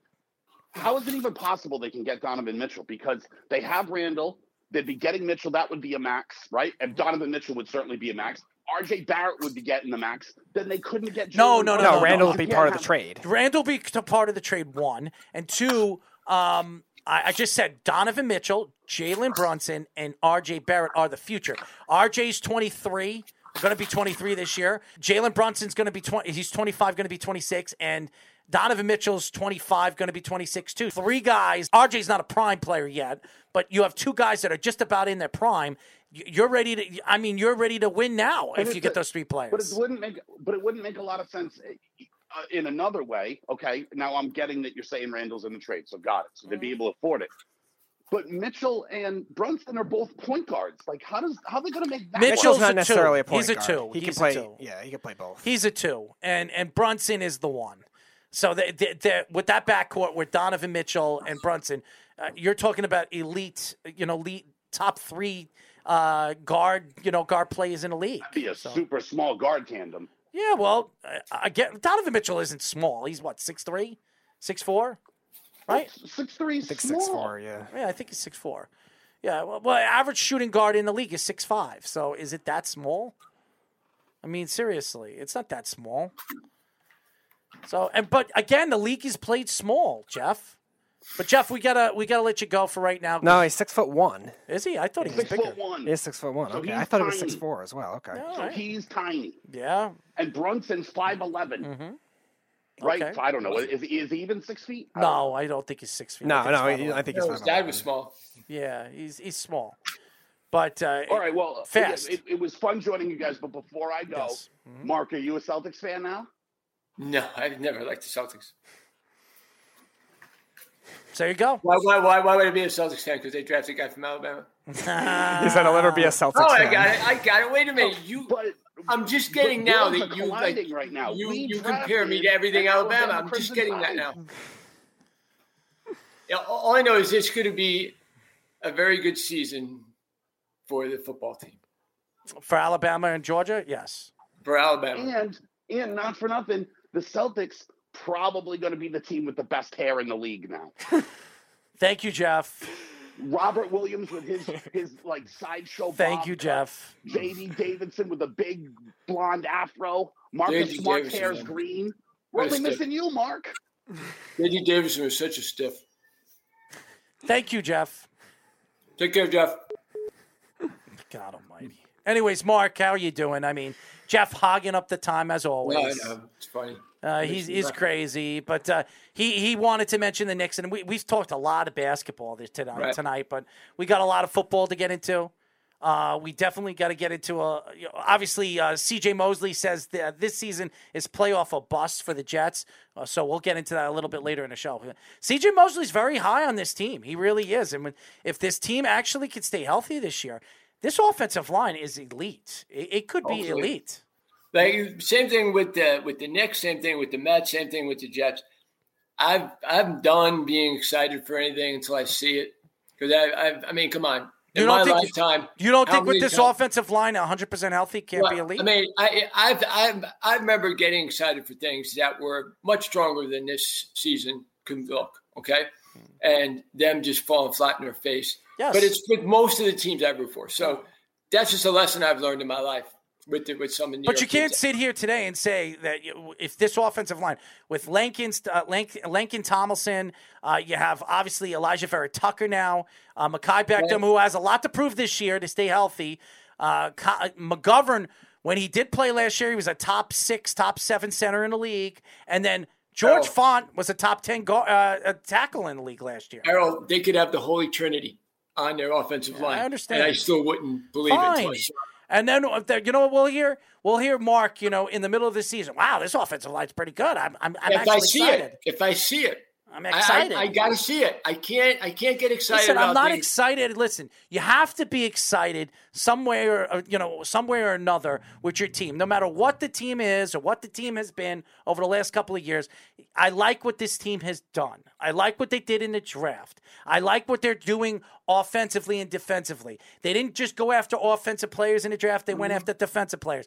They're doing everything they can to rebuild this team. What do you want the, the, the Jets to do? To go after in free agency? It never worked for the Jets. So I- what I- they're doing? They they, I've they seen gave a little mixture, a little I've seen mixture. him do everything. I've seen him take it, take every step. I don't necessarily think this quarterback is going to be as good as people think. I haven't seen him. I haven't seen enough of him yet to be confident in him. Those are the types of things I got to see. Look, I, I'm 48 years old. Okay, I, the times when I've looked forward for seasons and have them broke my heart has been many. So I've just learned that until I start seeing something I can believe in, it's just not worth my time to get as invested. Now I still hope that they win, and I'm still happy that they're finally looks like they're drafting better and they're making good free agent decisions, and they got a GM that actually knows what he's doing hmm. and drafts talented people Right. instead of wasting second round after second round after second round pick. I talk about it all guys the that never time. Pan out. Mm-hmm. So I think I think they'll be there, but they're in a tough division too, Errol. I mean, Buffalo's in their division. Miami's going to be better. Uh, obviously, the Patriots will probably be better, even though I, I think they're don't. I, I don't feel Miami's going to be better this year. I don't. I don't. They don't have an offensive line. Who's It's not like they're protecting in Tua? a, a, a bad Who division. protecting? Who is protecting Tua this year? Who do they have protecting him? But I'm saying for the Jets, it's not like they're in a bad Oh, division. okay, give- They- the- they're in a the- very good division. Miami's offensive line is nowhere close to the talent. They have one good Not player in Terron close. Armstead, and then they have one decent one in close. Errol, Marcus you could be Jackson. They don't 100% have right until I see that. Yeah, I'm- I'm fine, fine. That's you might be right, but to, to, to compare the Miami Dolphins the offensive line, them. The offensive line to the Jets, it's not even close. They also were statistically the worst in the the league. Jets' the last two offensive years. line is the best offensive line in that division. When now healthy. we're getting this. Now we're getting hysterical. It is. It's true. We haven't seen it yet. Uh, well, You can't know until you see it. But you, you you do know what talent is, don't you?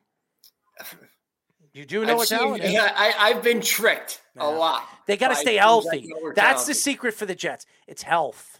It's, It's health. their quarterback too. Their quarterback's got to Yeah, well, good. if the offensive line could give him th- three, four, five seconds to throw the ball, I mean, me and you could throw the ball. Uh, well, I don't know if I could, but maybe you could. All right. I'm, I'm a little bit older than you now. Maybe maybe five years ago I could have, but not. I'm getting. What. I'm getting saying is, if you give the quarterback enough time, you can do make every single throw. This is a start. This is a quarterback that is very accurate. You get an offensive line that can protect him. You could do anything. but I don't know if he's very accurate yet. I- I, don't. He's only played one year, and he wasn't really good last year. I mean, he was. I don't know. flashes. In the last in the last seven games of the season, he was the second most accurate quarterback in all of the NFL. Just say he was. You're you- and you're numbers guy, Mr. Statistician. So go look no, at but I'm a. I'm a win guy, and I'm a, and I'm also They won four.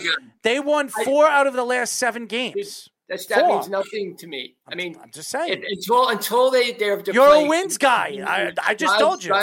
Drives in, has a, a fourth quarter game winning drive against a good team. Those are the things I'll start to believe in. If he happens to be, I mean, remember a couple years ago it. they were six and two in the second half of the year. Mm-hmm. What happened to them next year? I don't know. Awful. I mean, so which 2008 or 2015? No, this was 2019. They weren't six and they two. were not six and They two. were six and two the second half of the year. Oh yeah, yes, I do remember that. Yes, they Yeah, were six and two. okay. Yes, so okay. So, so I mean, oh, I can't wait till it. Look what they did And the what end of did the they year. And then, Brian, and then their you know quarterback had such great numbers second half of the year. Now what happens? The talking about starts off well, and then he's a, he's a dud. So I need to see consistent play. But having like good stats for four or five games that mean nothing to me, it doesn't sell me yet. And they're, do, It's not supposed to sell you. He's a rookie quarterback. So uh, he- we'll see what he does his second year. I expect him to play better if they have protection and they have. A, who did he throw to in the second half of the season? Could well, you I do name? like the wide receivers. Could you? I, I think they've done a good job. Uh, getting all right. So who did he throw to in the second half of the season? That they were all hurt. Okay, so that, that's not his fault. I, I'm not saying anything's someone's fault. I'm just saying I haven't seen enough yet. I, I. I love the weapons that they have this year. If they could stay healthy, I mean, he's going to have some good weapons. I love the kid from Ole Miss. I mean, I loved him in college. I think Elijah Moore is going to be a star. I, I, Yeah. I, I do believe that. And But um, I liked I liked the quarterback that beat Cincinnati last year. I like Mike White. I thought I thought he did great. oh, give me a break! I can't sit here and listen to this. Well, Mike he, White, beat, he beat the Bengals. He beat the team that went to the Super Bowl. I actually, he beat the. He, yes, he did beat the team that went to the Super Bowl. Okay, so that's pretty absolutely, absolutely. True, Yeah, but doesn't that spell games. like easy letdown game for the, the Bengals too? They just blew out Yeah, the Ravens forty-two to ten. every- the week everybody's before. a letdown game for the Jets. I, yeah, but think about it. They just blew out the Ravens forty-two to ten. Uh, their defensive coordinator and Joe Burrow, Joe Burrow taking shots at each Look, other. you look, don't think that would be the game to be I'm like, all right, Mike we'll White, take it I'm not saying Mike White is the next, you know, Tom Brady. All I know is that when he when he did play against Cincinnati, he played real well, and then he started off real well against Indianapolis until he- when he got hurt. Well, it's going to be interesting to see what Mike White's not. You're not going to see Mike White one game this year. I, I guarantee you. It's But you know that he's getting hurt at, at some point. That kid's going to get hurt. I- it all depends. Jet quarterback gets hurt. if if the offensive line stays healthy this year, I think he'll be protected. I think he has a lot of good depth, and they brought in Conklin, is a good blocker. They, they have good, good tight ends that can block now. I, I think they're going to be fine. I, I I do. like what they I like what they've done in the offseason. I, I, I do. Uh, and I like their GM when they first hired him. I thought that he could He's the star. do things the right way. He's the star He's done things the right way. I, I think he's the star for the Jets. I really I, do. I think he's done things the right way. But uh, you know, so they start winning. Um, like when they signed C.J. Mosley in 2019 at the start of that year. Remember they played Buffalo first game. And, They're up- and he had a, a great game, and he 16 got hurt. nothing or something. Blow, blow a big lead. Um, Well, he got hurt. He was dominant. He was. yeah, yeah, you got right. You got hurt. Exactly. Like those things happen. Like it's not anybody's fault. It's just like these things happen. And they, I thought Buffalo was awful. I, I, I never thought Allen was going to be good. Then they came back from that game, and that's just how the season started. And then quarterback got mono, and God knows what can happen to the Jets. It usually does happen. So those things can't happen anymore. And then he Then I'll get excited. They got to stay healthy, and but we we're we're not we're not trainers. We're not we're we're not the coaches of that or you know that organization. We're not in that locker room and some of the players playing hurt. I believe that if if that offense, I I, th- I think the secret to the Jets' success this year. Is if that offensive line can stay healthy, I think you're going to see a huge leap for Zach Wilson. Obviously, we we wanted to get you on because I know you did that whole Jackie Robinson bit, and uh, I'm sure people, you know, we have a little bit of, you know, we have a couple of minutes. What what were what did you do? Uh, obviously, to dedicate, uh, you know, the stats, and you did something about uh, on Jackie Robinson. What did you do? Yeah, I thank you for letting me talk about it. Um, I've gone around to some of the libraries around here, um, and right now I've gone to I went to about three of them locally, and I have four more uh, at the end of this month and beginning of August that are all throughout Alabama. Um, and I go and I do a presentation. So the presentation is about the 1947 season. Okay, uh, and it's it starts with how Jackie Robinson got picked, like why he got picked, why Branch Rickey picked him, why it took so long, and you, and you, you tell the story, um, you know, going back to the Black Sox when they hired the commissioner, uh, and then he had a lifetime contract, Kennesaw Mountain Landis, and he was a known racist. There was no chance that they were ever going to integrate under him. Then they bring in Happy Chandler, who was a, a, a he actually quit the House uh, and then he became governor of Kentucky, and then he left that job to be the baseball commissioner. And then he, him, and uh, Branch Rickey get together. Rickey does his famous interview with Jackie Robinson, where he says, "Can you live up to the thing we're going to put on you, the expectations? Can you be called these things and not interact and not fight back?" This is a guy that was court-martialed in the army. He was not passive. Jackie Robinson was not a passive guy. He was a guy that would stand up and fight, but yet he knew not to. But I thought the biggest thing about that 1947 season that you find out in presentation is Leo Durocher, who people, you know, if you're a baseball historian, Leo Durocher literally wrote the book Nice Guys Finish Last. It was one of the first books I read as a kid. Okay. And Durocher was a guy who was not, he wasn't the highest moral character. Okay, let's just put it that way. He was part of the 1934 Cardinals, known as the Gas House Gang, who would probably rob, steal, and kill you to win. Um, he was a member of the 1928 Yankees with Babe Ruth. Babe Ruth didn't like him because he stole his wallet. A lot of his teammates didn't like him because he did things like that. So he was a guy that would do anything to win. He became manager for the Dodgers in 1939 at age 33, and they actually picked him over Babe Ruth. They promised Babe Ruth the job, but they didn't give it to him because uh, they only wanted Babe Ruth to bring in fans at the end of the year because Brooklyn was horrible for the first like 40 years. They only made the World Series twice. Durocher comes in, all of a sudden they start to win in 1939. They make it to the World Series in 1941. They lose to the Yankees, and uh, and then he he consistently puts together a good offense and a winning team in Brooklyn. So when Robinson comes in 1947, seems like he'd be the perfect manager because he also is a guy that's known to argue with umpires and he's going to stand. He stands up for his teammates. If, if Robinson gets thrown out, he's going to throw out someone on the other team. Would have worked out very well for Jackie Robinson, but he wound up getting suspended before the year because of his character. He associated with known gangsters like Bugsy Siegel. Wow. Because he also associated with Hollywood gangsters like George Raft because he left his wife for Laraine Day, who was an actress. And then he wound up marrying her illegally because Laraine Day was married. She got a divorce, and in California, you have to wait two years before you got a divorce. They went to Mexico, got married, and all these things led the commissioner, along with being associated with with gangsters, led the commissioner to suspend him before the 1947 season.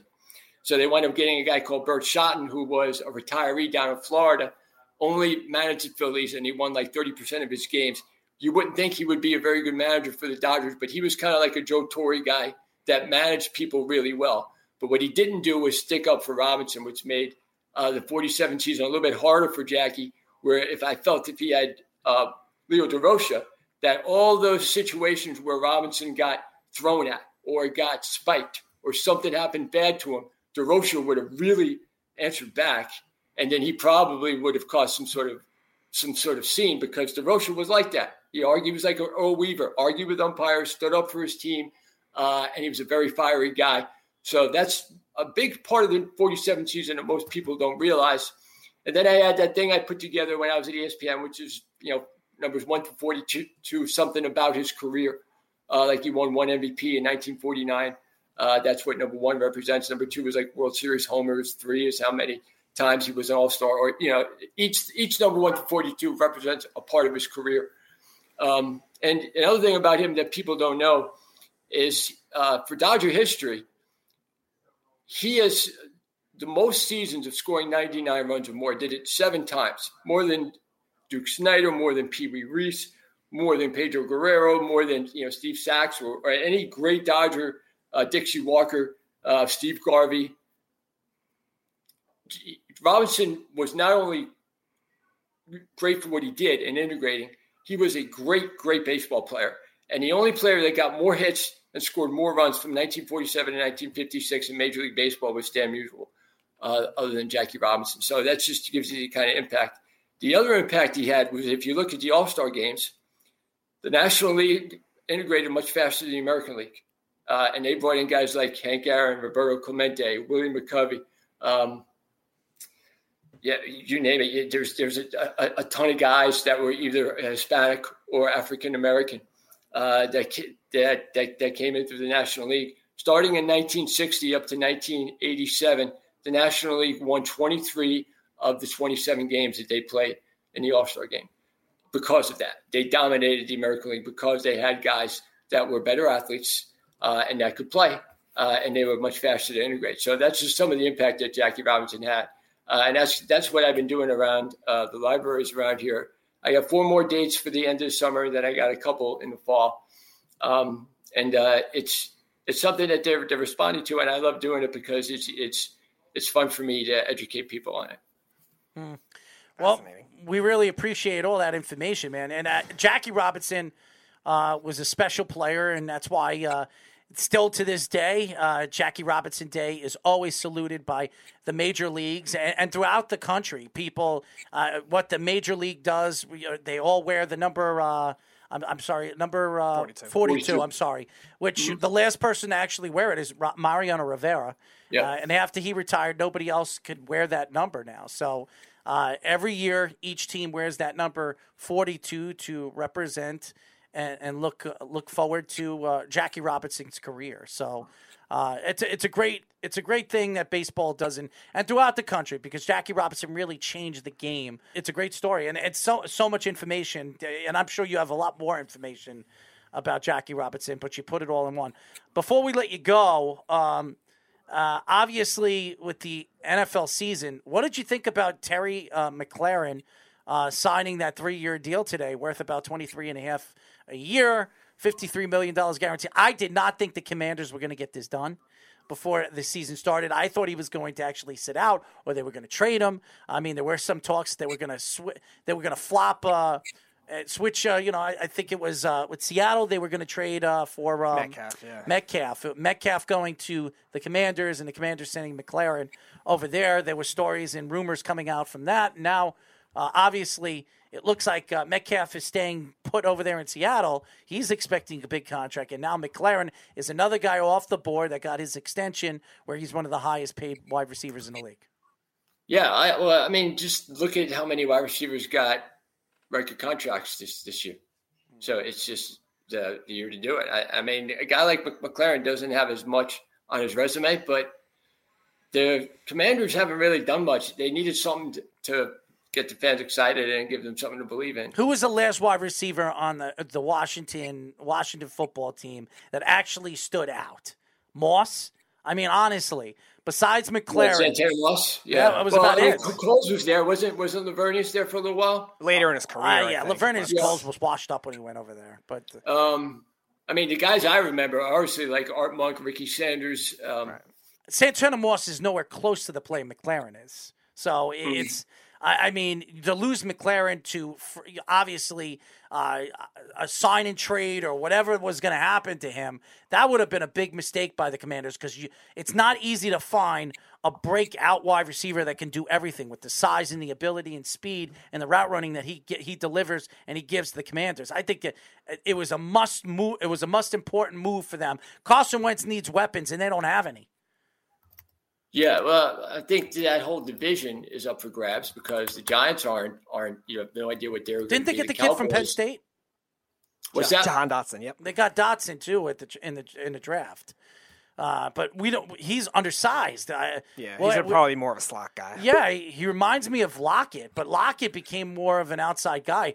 I, I want to see what Dotson could do with his lack of size, but they say he can jump really high for his size. So but he's got like I think a with 38... Carson Wentz being there, though, they, they needed to get wide receivers to throw, they could throw to. I, I like Carson Wentz. I mm, thought he so had a very I. good year last year. So did I. I, I, I feel bad that Carson Wentz doesn't get the credit that he deserves. But again, well, it's mainly because of the money. It's not really because of his ability as much. No, it's, it's what he does uh, off the field. I oh, mean, oh, that too. Yeah, he's right. not liked by That's the players. Fair. There were stories coming out that a lot of half the room didn't like him, that they didn't yeah, want to be around him. You know, I know, and, I, I know. I mean, look, I'm sure it's legit. I mean, those things are kind of hard to understand. Who knows why that is? But, but it's weird I mean, because I watched I watched bits and pieces of uh, recently of the Hard Knocks. Uh, you know, obviously for the regular season, yeah, they're doing that, yeah. and I it looked like he, they were getting along. He was doing basket. He, he was playing basketball with some of the players, the offensive lineman, the defensive lineman. He looked like they they were all getting along, and then all of a sudden you're hearing stories that Frank Reich is is a big fan of Carson Wentz. Mm-hmm. He's the reason why they drafted him in Philadelphia. And then he was so Right. ecstatic when he brought him in there when I saw Hard Knocks at the beginning. And then all of a sudden you just part ways with him uh, like that after one season. There had to be something going on in that locker room. Not only that, that was the peak of their season. Remember how bad they started last year, Yeah. one and five, and they they turned it around and looked like they were they should have gotten in the playoffs because they shouldn't have lost the Jaguars of all teams Right, at the end of the season. But Yeah. they were on a massive winning streak at that point during the hard knocks. I actually thought that was going to be something that might hinder them, like distract them a little bit. They actually played better, but maybe it did something to Carson Wentz off the field. No, but I, I thought when when they played the Jets on that Thursday night and they just lit them up, and I thought, man, this team could score. They had uh, the, the running back they had from Wisconsin. Taylor, yeah. uh, he had he had a great year, um, and then Wentz, I thought Wentz was was perfect for their offense. Again, twenty seven touchdowns, seven interceptions. Played and he played bad the last two games, so he was better than that for most of the season. And I, I thought they were going to be a, a team that could sneak in and surprise like the way the Bengals did if they got into playoffs. They just didn't make make the Yeah, they had the defense and the running game. They had kind of the older identity because they didn't have much with the receivers outside of Michael Pittman. Pittman had a great year though too. He was a top ten performance receiver last year with Wentz too. Mhm. So definitely it's kind of surprising in that regard. Especially now trading for Matt Ryan. Yeah, he's a good quarterback. He's a good leader, but again, yeah, he's coming off a rough year too. So we'll see if they may end up making the right decision. But he's obviously a better leader than Wentz is.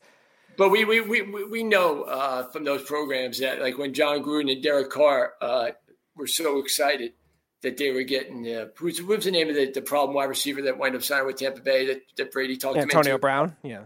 Antonio Brown. I mean, remember like oh Antonio's coming here, we're gonna have a great year, uh, and then he tells you know Mike Mayock to go screw off, and and all these other problems happen during training camp. So you can be you can be tricked, I think, a little bit. That's why it's TV. Well, I, I see Trey says Wentz is a turnover machine. I, he he wasn't a turnover machine last year. no, he had his most efficient year yeah, last year. he played very well last year. I, I felt bad for him that Indianapolis threw him really to the dogs, threw him to the wolves in the offseason. Now, I Right. understand that some players that don't get along with him, but I heard that about certain players in the past. I mean, Brett Favre wasn't liked by uh, many people. Many people. There's a lot of people that don't like Aaron Rodgers. Uh, so, and he, he's he, he just got a fifty million dollar contract a year, highest paid contract in NFL history over there with Green Bay. So, uh, to say that well he's not efficient, I wouldn't say he's not efficient. Other years, yes, but not last year. Last year he was very efficient. well, so, and now he's going to the Commanders that they they, they had to sign McLaren. It was a very important move by them because they need weapons for him. So and and and the Commanders could really surprise a lot of people this year because their defense took you know steps forward last year. They Right, played yeah, they very well in the second half. I, I think they were the, uh, fifth or sixth in sacks in the second. Yeah, their half of the D line was really good. Their secondary is what struggled last year, but maybe the second year of a scheme could help them out. They though, also too. made some moves in the offseason they had to help that secondary. Yeah, but no, they they brought in two, the two corners all at once, Fuller and then William Jackson last year too, and they both kind of struggled their first year back in that scheme, but maybe the second year uh, gives them a little more of a chance in Ron Rivera's defense. Is Matt is he's saying Matt Matt Ryan is an upgrade over Wentz? a Is he? little, but not don't know- much. I don't know I, don't. about th- that. I don't. I don't think he's uh, like he probably is, but it's not a drastic I- I don't know about They're that. still going to be a running team first. First of all, Matt Ryan is like 80 years old in, in quarterback Uh, years. He I is know, he's, he's I not know. the same. He's not the same guy he was. You know, I know. five, four years ago. He, you forget now. If he was five or six years ago, where he was one of the elite quarterbacks in the league and he was an MVP candidate or won the MVP, yes, he's better Right. than Carson Wentz. But right now, Carson Wentz is in the prime of his career. He's 27, Right. 26 years old or 28 years old. And and Matt Ryan's like 37, 38. I know, and it just didn't make any sense because you could you can keep building with Wentz. I thought he was getting going to get better and better. Yeah, so did Um, I. I, I it didn't make any sense. Pierre Garcon was the last guy to really have big big numbers for the Redskins at wide receiver. That was only like one year though. That was one year, Yeah. yeah. They had two, they had two years. Two time. years, okay. But, even so, he's not he's not more skilled than Santana Moss McLaren, or McLaurin. McLaurin No. is McLaurin is like their their first guy that really stands out that they drafted. I mean, mm-hmm. Santana Moss Santana Moss came from the Jets. right. I know. So they it- rated the Jets. If they got him, remember they got like three three Jack jet, including John Hall. Mhm. I remember. season. Yeah, Yeah, I then remember. Laveranues Coles, like you were saying before, Mhm. and then I think even they got uh, somebody on their offensive line or something too. No, they right? no, they got their, their kick returner that returned two kicks for touchdown against Buffalo opening day in 2002. Okay. Uh, Chad Chad Morton, uh, Chad Morton. oh yeah. Uh, says Matt Ryan is 750 years old and Yeah. smell like pee. The same guy helped screw up the Super Bowl. Again, I, we- we've gone over this before. It's not all his fault. No, it's not. And and Matt Ryan, Matt Ryan's old, and I think Matt Ryan's still good. He played very well with Atlanta last year with the weapons that they had. Yeah, What- yeah, what- well, yeah. He wasn't the problem. No, I mean, but their it's- defense was like one of the worst ever.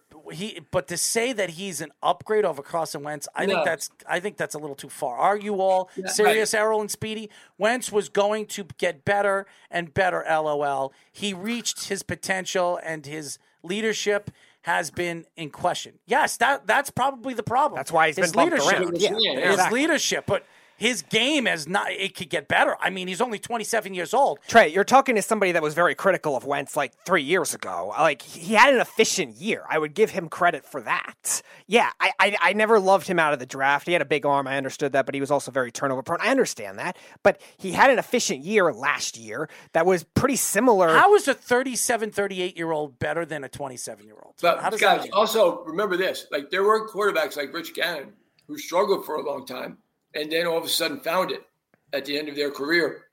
Um, And I thought Wentz was much better already at that point in his career. I think the injuries also hindered him too because he used to be very mobile too, not being able to throw on the run too. So I think that hindered him in terms of what his full potential could have been, having the two major injuries all right away. Uh, says he seems like kind of a dick on Hard Knocks. I could see why dudes don't like him. Well, yeah, that's the lead, that's the leadership aspect. And the one, last thing we say because we got to go to break soon. I was going to mention that him being bumped around so much, maybe the scheme did help him too to an extent, Trey. But also you got to remember, I don't think Washington is doing anything drastic to their offensive scheme with the coaching staff they had here, where he's not going to be as efficient either. They have more of a traditional coaching staff that's going to be very run and motion heavy with the gadget players and now McLaurin being signed. Real quick, Errol. Uh, go you remember the, the last Met to wear number forty-two? The last Met to wear number Be 42. Speedy. If you don't know, I'm gonna be disappointed. Alfonso? No, Alfonso what thirteen? I don't know. I was taking a guess. Who, who was it? You want to guess, Speedy? No, we have to go to break soon, so just say it. Butch Huskey. Okay. If you look at the numbers, I mean, Carson Wentz had a better completion percentage. He had um, Ryan had 400 more yards, but Carson Wentz had 27 touchdowns and seven interceptions to Ryan's 20 to 12. I, I, and he and his quarterback Carson Wentz's quarterback rating was better than Ryan's. Yeah, I, I- would say Carson so. Wentz had a better year, and and, and you're trading. But Ryan has, you know, he is taking a team to a Super Bowl. Carson Wentz has not. Right, He's but how won a Super years is he Bowl. gonna be there? He's won a Super Bowl. how many good years One you think they'll get? Super Bowl. How many how many good years do you think you- they, they'll get out of Ryan? Um, two years. Two. Because he's also streaky year to year, too. Yeah, Two I think two years. years is fair. I'd say two There years. is. And they could have a good year this year if their offensive line stays healthy. They they added they added another weapon at that wide receiving position, so Mm-hmm. I think they're going to be uh, they're going to be a very dangerous team. And they have Taylor, who was uh, you know a breakout running back last year. I think he's going to have a fantastic year again. Teams know about him, but I still think he, if he can stay healthy, he's a dominant force. So All right, you guys got to go to break. yes, Yeah, we have our guest. All right, guys. Thanks Mark- for having me on. Mark, yes, we'll talk to you for joining us. Okay, guys. Be good. Mark Everett Kelly, ladies and gentlemen, he was fantastic, and he gave you his thoughts of Jackie Robinson. Very brilliantly done. Yes, he, he, he's good in detail with Yes, everything is. that he does. He looks everything and he search all the content that he needs to talk about it, and and it's fantastic. He he really is good. He's he's a great writer too. He really is, and uh, you know, Ron, he's been through so much stuff in the last couple of years. So. Mark, uh, you know, I only wish the best for him, and thank God he's healthy right now, and he's he's moving forward, not backwards. Uh, when we come back, we'll be talking to former 49ers, Packers, and Broncos linebacker Dyrell Briggs here on the Sports Loudmouths. You're, you're, you're listening to the Worldwide Sports Radio Network. This is the Sports Loudmouths. Ooh, I like this. I know Dyrell likes this.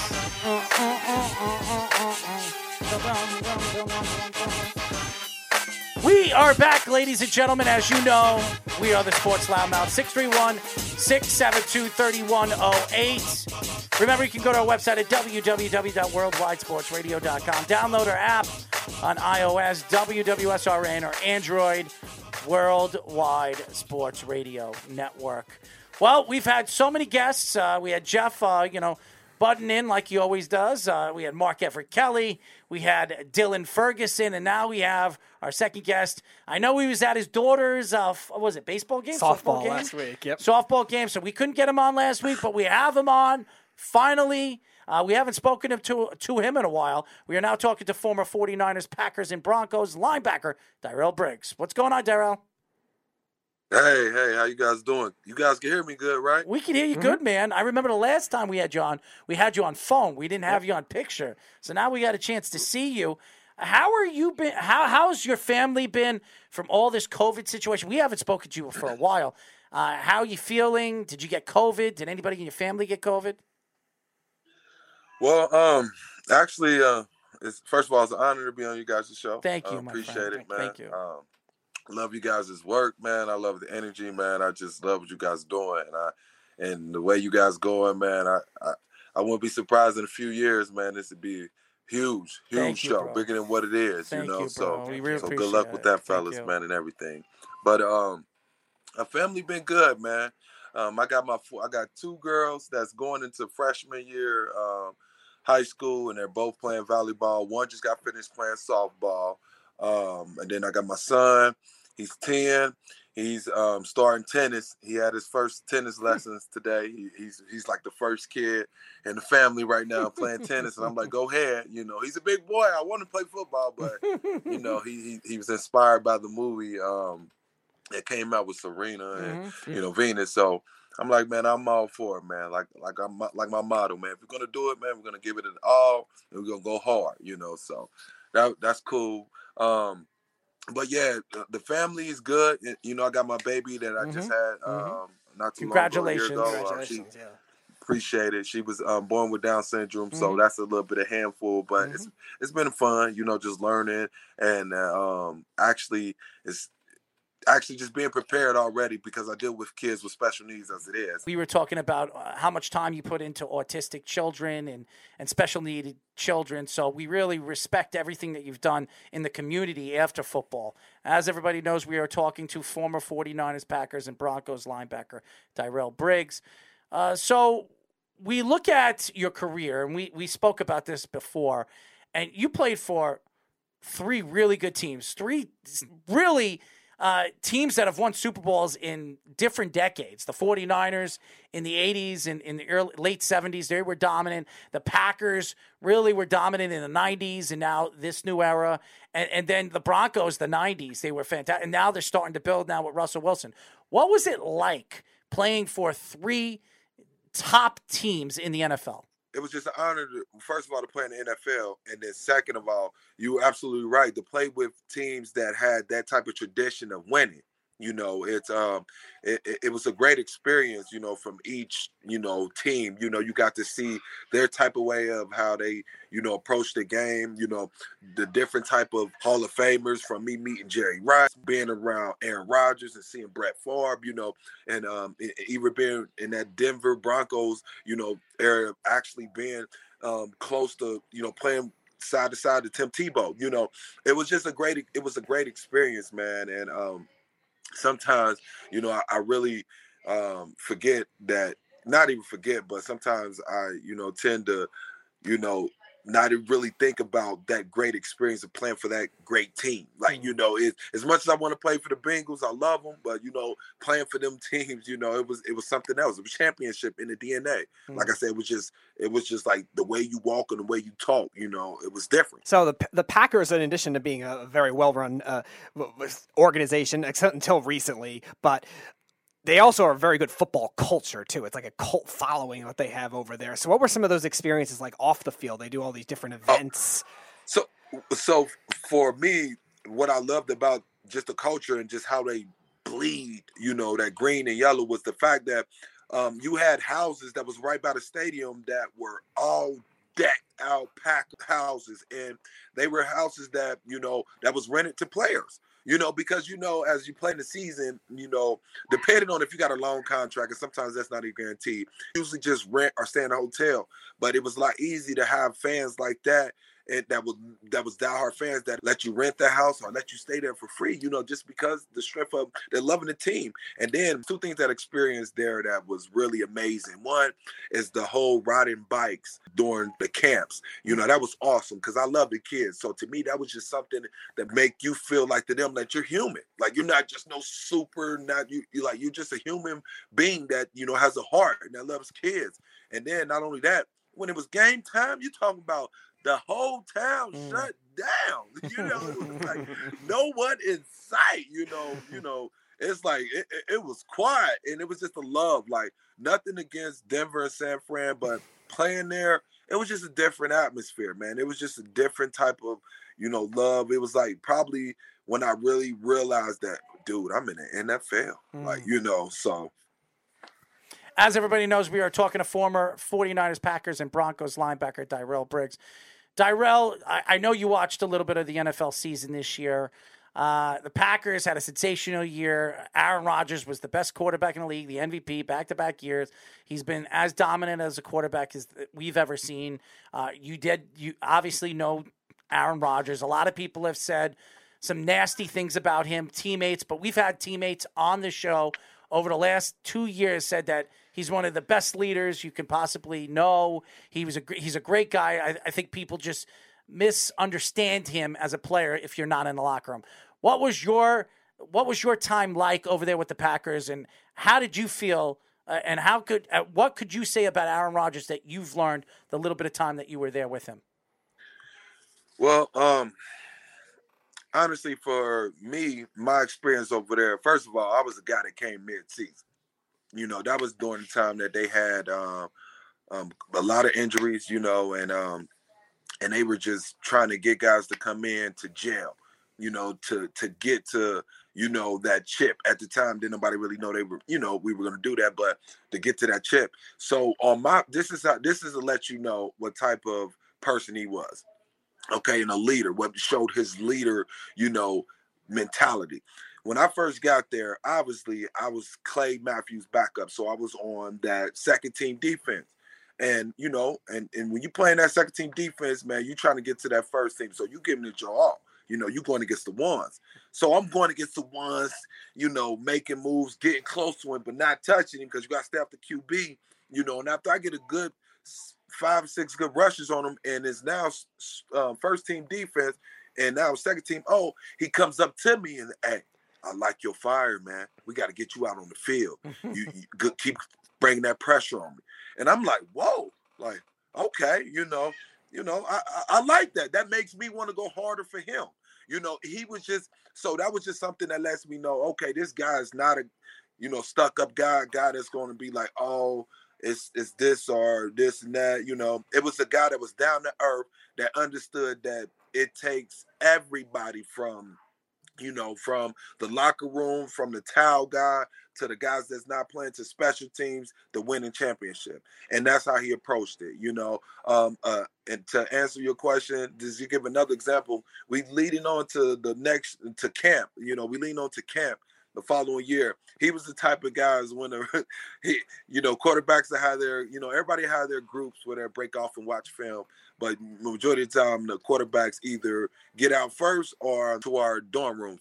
So he'd get out early, man. And being the cat that he was, he he is set up and hide in bushes and wait for the rookies to come and shoot, you know, bean little little bean bags, you know, and pest, you know, what bean what was I think it was uh I'm sorry uh BBs and you know water balloons and throw them at him you know knowing Who does this sound aim, like Speedy? And it was just that type of you know initiating like welcome to the family man. I'm no bigger than nobody. We joke around type of love man. He was just one of those guys that honestly I felt like people read him wrong. He was just a guy that was competitive and wanted to win but understood that it took everybody you know? So to me, he welcomed me in with all arms. And clearly, I'm not a receiver or, you know, offensive lineman or play offense. But as a defense and being a guy that wasn't the number one guy, he made me feel like I was just as important as the number one guy, you know. So. So we actually, I want to shift to the your time with, with, the Broncos for a little bit. One of the guests we had on at the beginning of the year, great guy, uh, Brandon Lloyd. Do you have any good stories with him? Now, Brandon Lloyd, he was um, I think I want to say he was probably a little bit after me, or he probably was there. I'm not for sure. But I do remember glimpse of him watching him from the 49ers and and and practice. You know what? He was there because it was a lot of it was a lot of other guys that I thought was very good. I think Joffrey or one another play. But what I loved about Brandon, he was the type of guy. Honestly, he was the how should I say this? He was the spectacular catch of what's the guy named um, Odell Beckham Hmm. before Odell Beckham. If people watched him, that dude used to make some amazing catches, and he worked hard, you know. But he, but he also he also carried a swagger to him. Like he was very confident, man. But he played, you know, he played hard. I love Hmm. it. He, if a lot of people watch, you know, go back and watch him, man. He was a guy that made some tough catches and he ran hard. But in practice, he was he was a tough guy. You ain't want to cross him. We are talking to former 49ers, Packers, and Broncos linebacker Tyrell Briggs. Uh, yeah, last year the Rams win the Super Bowl, and it was all season long. A lot of people thought they were trading away chips. They traded away practically their whole draft. Uh, they th- this offseason they they paid Aaron Donald, they paid Cooper Kupp. But what were your thoughts last year, bringing in Matthew Stafford, really giving that team the swagger that they needed to win a Super Bowl and be the second team back to back years to win a Super Bowl at their home stadium? Well, I think um, the most important part to having a a good championship team is not just having a great quarterback, as in statistics and on, but a leader. You know, somebody to be able to to bring everybody together and and and wanna, you know, understand that it's not about you, it's about we. Mm-hmm. And you know, and from what I looked at, that team had already had a great chemistry when it came to defense because I'm a true believer that the up front is what wins the game, and that's offense, O line, and D line. You know, because you could put a great quarterback there, but if he ain't got no guys to protect him, he just become average. You know, so if anything, it just you know it just told me and showed me that that guy came in there and he got respect and that team loved him and he ran with and he knew what to do you know and and, and after being a veteran so so long in the game and man and being close man you know you know you couldn't really fumble that you know that piece of art that's over there you know with the rams because that's that's a stacked team like you mm. said. So he was just like that that that that piece of the puzzle they were probably missing you know So speaking of the Rams, they've been one of the biggest beneficiaries of what has been kind of a player-run league now a lot of the time. Now, I don't know if it's at the same level of something like the NBA yet, but you're definitely seeing these quarterbacks, these wide receivers. these Nothing's top- like the NBA. Well, obviously, but these these top quarterbacks, these top wide receivers seem to have leverage, and you saw the Rams really strive off that with guys like Jalen Ramsey, who wanted out, Matthew Stafford wanted out, even Andrew Whitworth, kind of a sour ending in Cincinnati. So, do you think it'll come to the point where it's not necessarily as drastic as the NBA, but maybe becomes a predominantly player-run league? I think it will. Just how things are going now, you know, it's time and a place to do things. And I don't fault people if it's for a good reason, but I'm very competitive, man. You know, I'm the type of person I like to get it out of the dirt. You know, if if if I could make this team grind and we could get to the chip, you know, let's do it. I'm not trying to look a team up unless it's somebody, you know, that I you know, have family with, you know, grew up and played with. But, you know, I think that eventually it probably will become that, but I highly doubt it you know, because it's not as free as the NBA. I love the Nothing, no shots to the NBA, but look, NBA just ran a little bit different than the NFL. So Yeah, you have but, LeBron you James know, running the world. Yep. With that being said, I'm a and I'm an Ohio guy. You know, it's Mm. just a little bit different because it's not one person in the NFL that Right. represents the NFL. If that makes sense. Mm, I, I get it. As everybody knows, we are talking to former 49ers, Packers, and Broncos linebacker Tyrell Briggs. Well, I, I mean, we've seen so many linebackers in this league uh, change the game. Could you name the linebacker when you played in the game that you remember that changed the game? And do you do you see somebody that is in the league right now, a linebacker that is going to change the speed of the game now than it did when you played? The linebacker that really changed the game for me growing up was Suggs. Terrell Suggs. And the only reason he changed because when I was coming up, I was watching him in college. I think it was the senior year, and he had the top sacks in the college NCAA. And I was like, yo, I need to, I need to, that's where I want to be, you know, because I, had the body shape because I was never a guy that was six, four, 250, 260 natural. I was just a lean guy that knew how to get to the QB, you know, and uh, just watching him and seeing that a lot of people start going to that three four type, that that hybrid drop, you know, was perfect for me. I loved it, you know, because when I got to San Fran, they still had that one rush outside linebacker and one drop, which was Manny, and the other one RP, my guy Parys Haralson. You know, he was the rusher, you know, and then when I came to the league, guys that to the quarterback, but also dropping coverage. So with that being said, to answer your question, you know, it was T Sus, and then after I was done, I love Von Miller, mm. you know, but it's so much going on, me personally, but I really love the guy the Bengals, man. I mm. think it was number 99. It was a DN. I know he ain't a linebacker, but I, I just love his style. He, he, he reminds me of a hard nosed guy that just come full tilt every you know every play. By the way, I know you were teammates with Perry Parys Haralson. I'm uh, sending uh, sending condolences. I know you're probably close with him. Uh, he pa- uh, obviously passing away the last time since we yes. had him on the show. R.I.P. Rest in peace. Yes. And and hopefully him and his family. Uh, well, his family is, uh, you know, doing better. I mean, I I could I, I lost.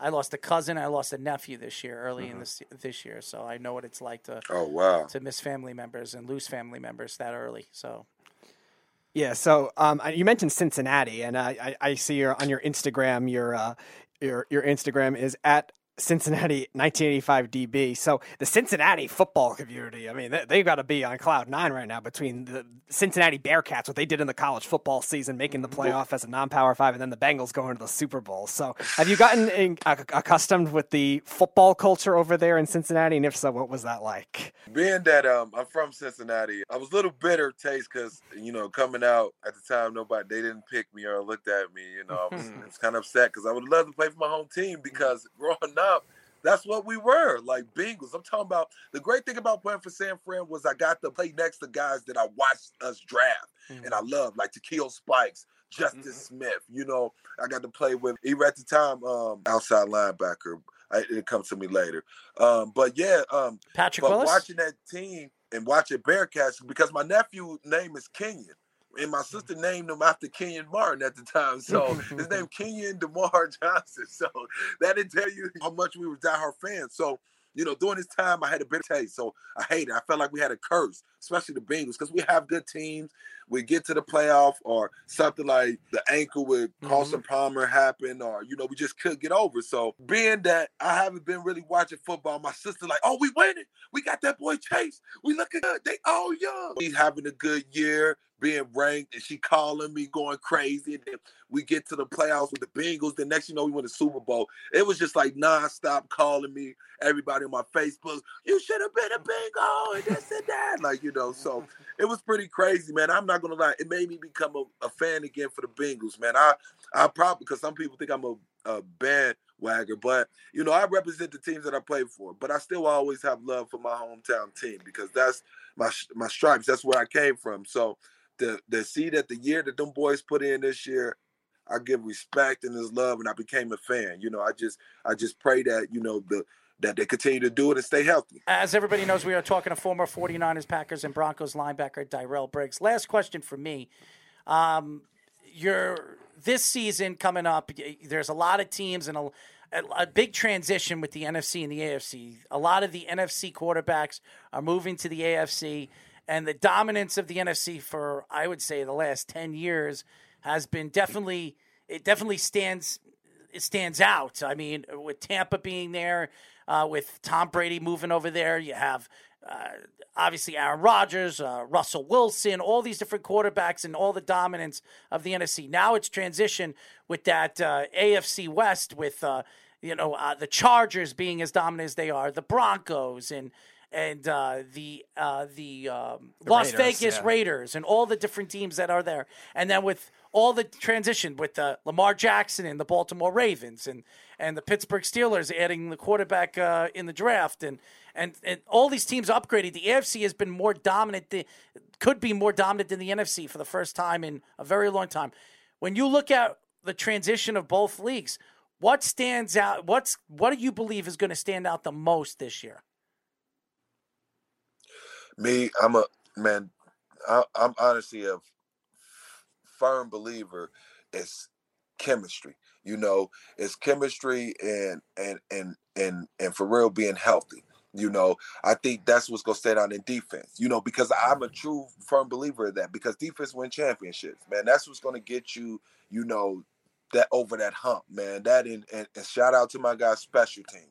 I can't forget about special team. That's what I think makes the, the the difference maker than anything, you know. And you know, with a lot of these transitions and you know a lot of things going, it's still to me, you know, any given Sunday, you know, mm. and and I just think that being more prepared and understanding the aspect of your defense being good, your special teams being good, and having that chemistry is great, you know, because I know when you look at the Green Bay Packers, you know, um, at that time back then, I don't even think we did that well in preseason right. or in the beginning of the season because sometimes we call it the pretenders in the first of the few months and then the contenders at the end of the month because that's when it counts. Because you could be cooking in the beginning of the season and then during that that break of the next half mm-hmm. of the season and you go down that man, it could be bad, man. You know, so that that's really what I truly you know feel. You know. um going into the next year, man, it's really, you know, up in the air. Unless I could see a team, you know, that I'm there or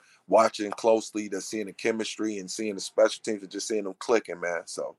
So my last question, just any since the t- last time we've had you on the show, has there any been uh, what have been some of the notable events you've done in terms of your work with the kids with disabilities, and what are some of the help, help things that you've done to help raise awareness for it? Well, um, well, what I'm working with um, my company, we went to a um, expo, autism expo, where you know we had an opportunity to one just give more resources to you know families and and and, and just people in general about the autism and what we offer. You know, and me already putting together uh, um, kind of more of a work exercise um, type of program for kids with autism because um, with that um, it helps with coordination it helps mm-hmm. with you know just a lot of the things that you know a lot of kid that um, with autism can benefit for from coordination from balance man from you know just a lot and and it's allowed me to just be able to express that more because now with the kids being inside, man, they're, they're gaining weight, man, and and it just it's, it's, a healthy thing, you know, it's health, you know, and and I think that's um, been my whole push was that you know I may not be you know the best when it comes to the research and whatnot, but I know for sure what exercise does to the mind, body, and the soul, you know, and what I've learned about how it can help, you know, uh, uh, you know benefit for kids with special needs knowing that now that i have a daughter with special needs um it's just it's just been really been my push man. It's just exercise exercise exercise you know so um that's kind of been an event that i have um i'm also trying to put together another event um, for um, autism, for um, just more resources, just just trying to get more awareness out there, man, in different cities and even different countries. Because a lot of people don't know in different countries, it's kids that's just the same that autism, but over there it's kind of shunned upon, you know, or they don't have the resources, or you know they get left behind. And, mm. and one thing about Mr. Darrell Briggs, he'll never want a kid left behind. So that's that's awesome. Great You're a special. Yeah. You're a special person, man. As everybody knows, we are talking to former 49ers, Packers, and Broncos linebacker Tyrell Briggs. Anything you need from us, or you want us to do an event over here, bring you over here. We can work. We know a lot of people out here. I know a lot of people out here. If you want to do an event out here, Speedy right here, he he actually is autistic. Mm-hmm. So, and I knew a lot of people growing up with a lot of the same things that your daughter was going through too. So I sympathize with every one of them. I, I knew a lot of a lot of what they went through. I, I don't have it to the same level as those people did, and I, I, I struggle watching them having to go through what they do every day. So uh, always supporting your daughter and all the other kids you work with with all that. Absolutely. But see, what I love is look, Speedy, look, you are awesome, dude. Look at that. Thank you. You, you wouldn't even notice. That's what I love about my kids, man. Is because once they get something, they master it. And it's brilliant, mm. man, because everybody can't do that. So I love it, man. I'm sorry. That gives me the chills, bro. Mm. I appreciate it, man. You know, that's something that I'd love to do is to get out there and we have a, a, huge event. Maybe I can sign autographs, man. We we should definitely link up and do something like that, man. But mm. once again, it's a pleasure being on Loudmouths, man. Hey, man, like I said, I wish you guys the best, man. And if you ain't, if you stay in tune right now, please lock into these guys, man. Roll with these guys, man, because they doing something great, man. And you want to be a part of this ride. I tell you guys. So I appreciate you, it, fellas. Thank you so much, man. Thank you, Diyral. And we'll we'll be in touch. Uh, this time, Speedy and uh, I would like to do an event with you, and uh, we know Gary Brown out here. He does a lot of events over here for Toys for Tots.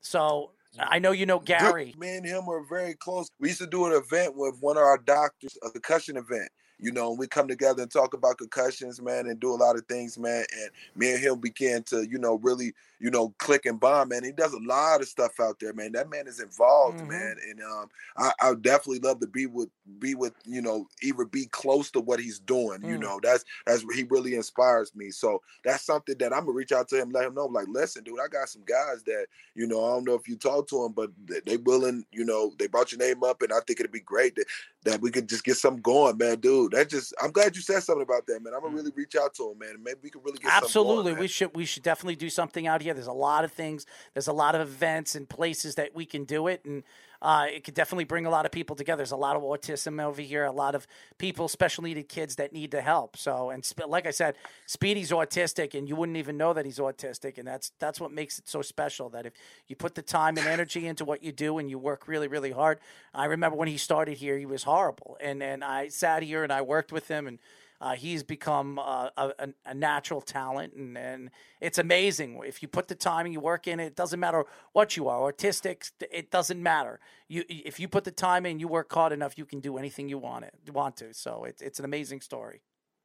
Yes, yes. And I'm a firm believer behind my guy. No matter what you do, if you put the work into it, it will come to you. I don't care what it is. If you put the work, it will come to you. And shout out and love and inspiration to my guy Speedy. Thank you so much, man. Thank you, Diyral. We'll talk soon, man. Thank you, Diyral. All right, man. Y'all have a good one. Yes. Thanks for joining us, man. Diyral Briggs, fantastic guy, as everybody knows. Uh, great personality. Oh, yeah. too. he really is. He's a good guy. Amazing guy. Yeah, and, and he, he does so much for the children out where he's from, and and uh, like he like he said, he just had a, a daughter with you know obviously special needed uh, child who he, he he's he's put so much time into the children out there. It, it's just amazing. It, it's amazing when because I couldn't. I I always said I, I don't know how I could handle you know with the special needed kid because it, it it's a lot. You, you got to put a lot of time, a lot more time into the children uh, to make sure that they get what they need to to be successful. And I just think it's a great story. And Diyral is a person that you can tell personality wise and and who he is as a person, as a uh, entrepreneur, and all that other stuff. It's it's it's it's fantastic. Yeah, he- he does it so much. Not only with his daughter, but with so many kids, with Yeah. so many different events, so many different, so many different circumstances that they come through, and those kids get uplifted by those kinds of things. It's it's a lifetime experience. It's a once in a lifetime experience for for for for them a lot of the time too, because they don't get those kind of same circumstances and privileges if between it's uh, whether it's a mental disability, a physical Mm-hmm. disability, and it's just remarkable that guys like Diyral are out there really uplifting and supporting just everything that they do and making it something that they can enjoy and never forget. As far as the NHL playoffs, and I know a lot of people, I was waiting to talk about this because we all knew what was going to happen in the series. In Tampa, yes, they were fighting injuries. We we heard what Cooper said at the end of the series, and that uh, McDonagh was hurt. Uh, Brayden Point has so many injuries. Uh, Kucherov was hurt. Half the team was hurt, and that's with any team in the playoffs, playing a significant amount of time, playing series after series after series, 82 games in a season. I mean, it's a lot of traveling. We understand every single player's hurt. This is a brutal sport, probably the more the most brutal sport out of all the sports. But to make it, I, I just think the I think that the Tampa Bay Lightning are trying to find excuses on why they lost the series and not really stating that the Avalanche was the better team. And I think throughout the playoffs, and this is a team that was ready to win two years ago. Mm-hmm. They had the talent. They just couldn't get it together at the goaltending position. Finally, they had two really good goaltenders this year. Uh, both of them played, I, I think, almost the same amount, but obviously they showed up in the playoffs, and that's what they were missing. They have a great defense, they have a great coach, and they have a great offense. They have a great young star in uh, MacKinnon and then uh, what- Makar. Ma- who's a fantastic defenseman. Conn Smythe winner now, Yeah, so I, I think they were they're a fantastic built team, and they're going to be good for many many years. Joe Sakic has one of the youngest, most talented teams in the NHL. And like I said, he still has one of the best farm systems in hockey. They, they tremendous amount of prospects coming up. So uh, I'm not surprised that the Avalanche won. I the Avalanche could have won the last two years just as much as the Tampa Bay Lightning did. I just think the t- Tampa Bay Lightning are getting older. They have some good young players. They made a trade at the trade deadline, adding um, Hagel. Hagel, who, by the way, wasn't uh, wasn't healthy either in this series. But they're they're coming. I think their reign as the dominant force that they have been over the last couple of years is coming slowly to an end. You have the Rangers that are a young team, the Islanders, the Washington Capitals. They're they're the Washington Capitals are an old team, but yeah, I they're- was gonna say they're kind of old as hell. yeah, but they're, they're they're bringing up players too now. Philadelphia is a young team that's going to be up and coming uh, in the Eastern Conference. So uh, there's a lot of different teams that are going to be better next year because of the youth. So I, I think that when you look at the Tampa Bay, I think they're going to be good next year. I'm not saying that they're not going to be good. Uh, they'll be good. They have Vasilevskiy, who's still fairly young, and he's an elite goaltender. They still have Kucherov and and Stamkos or Stam, Stamkos, but I, I just there's something about this team. There was something off, and everybody says, "Well, what are they off?" They made the they made the finals. They were the best team in the East again this year.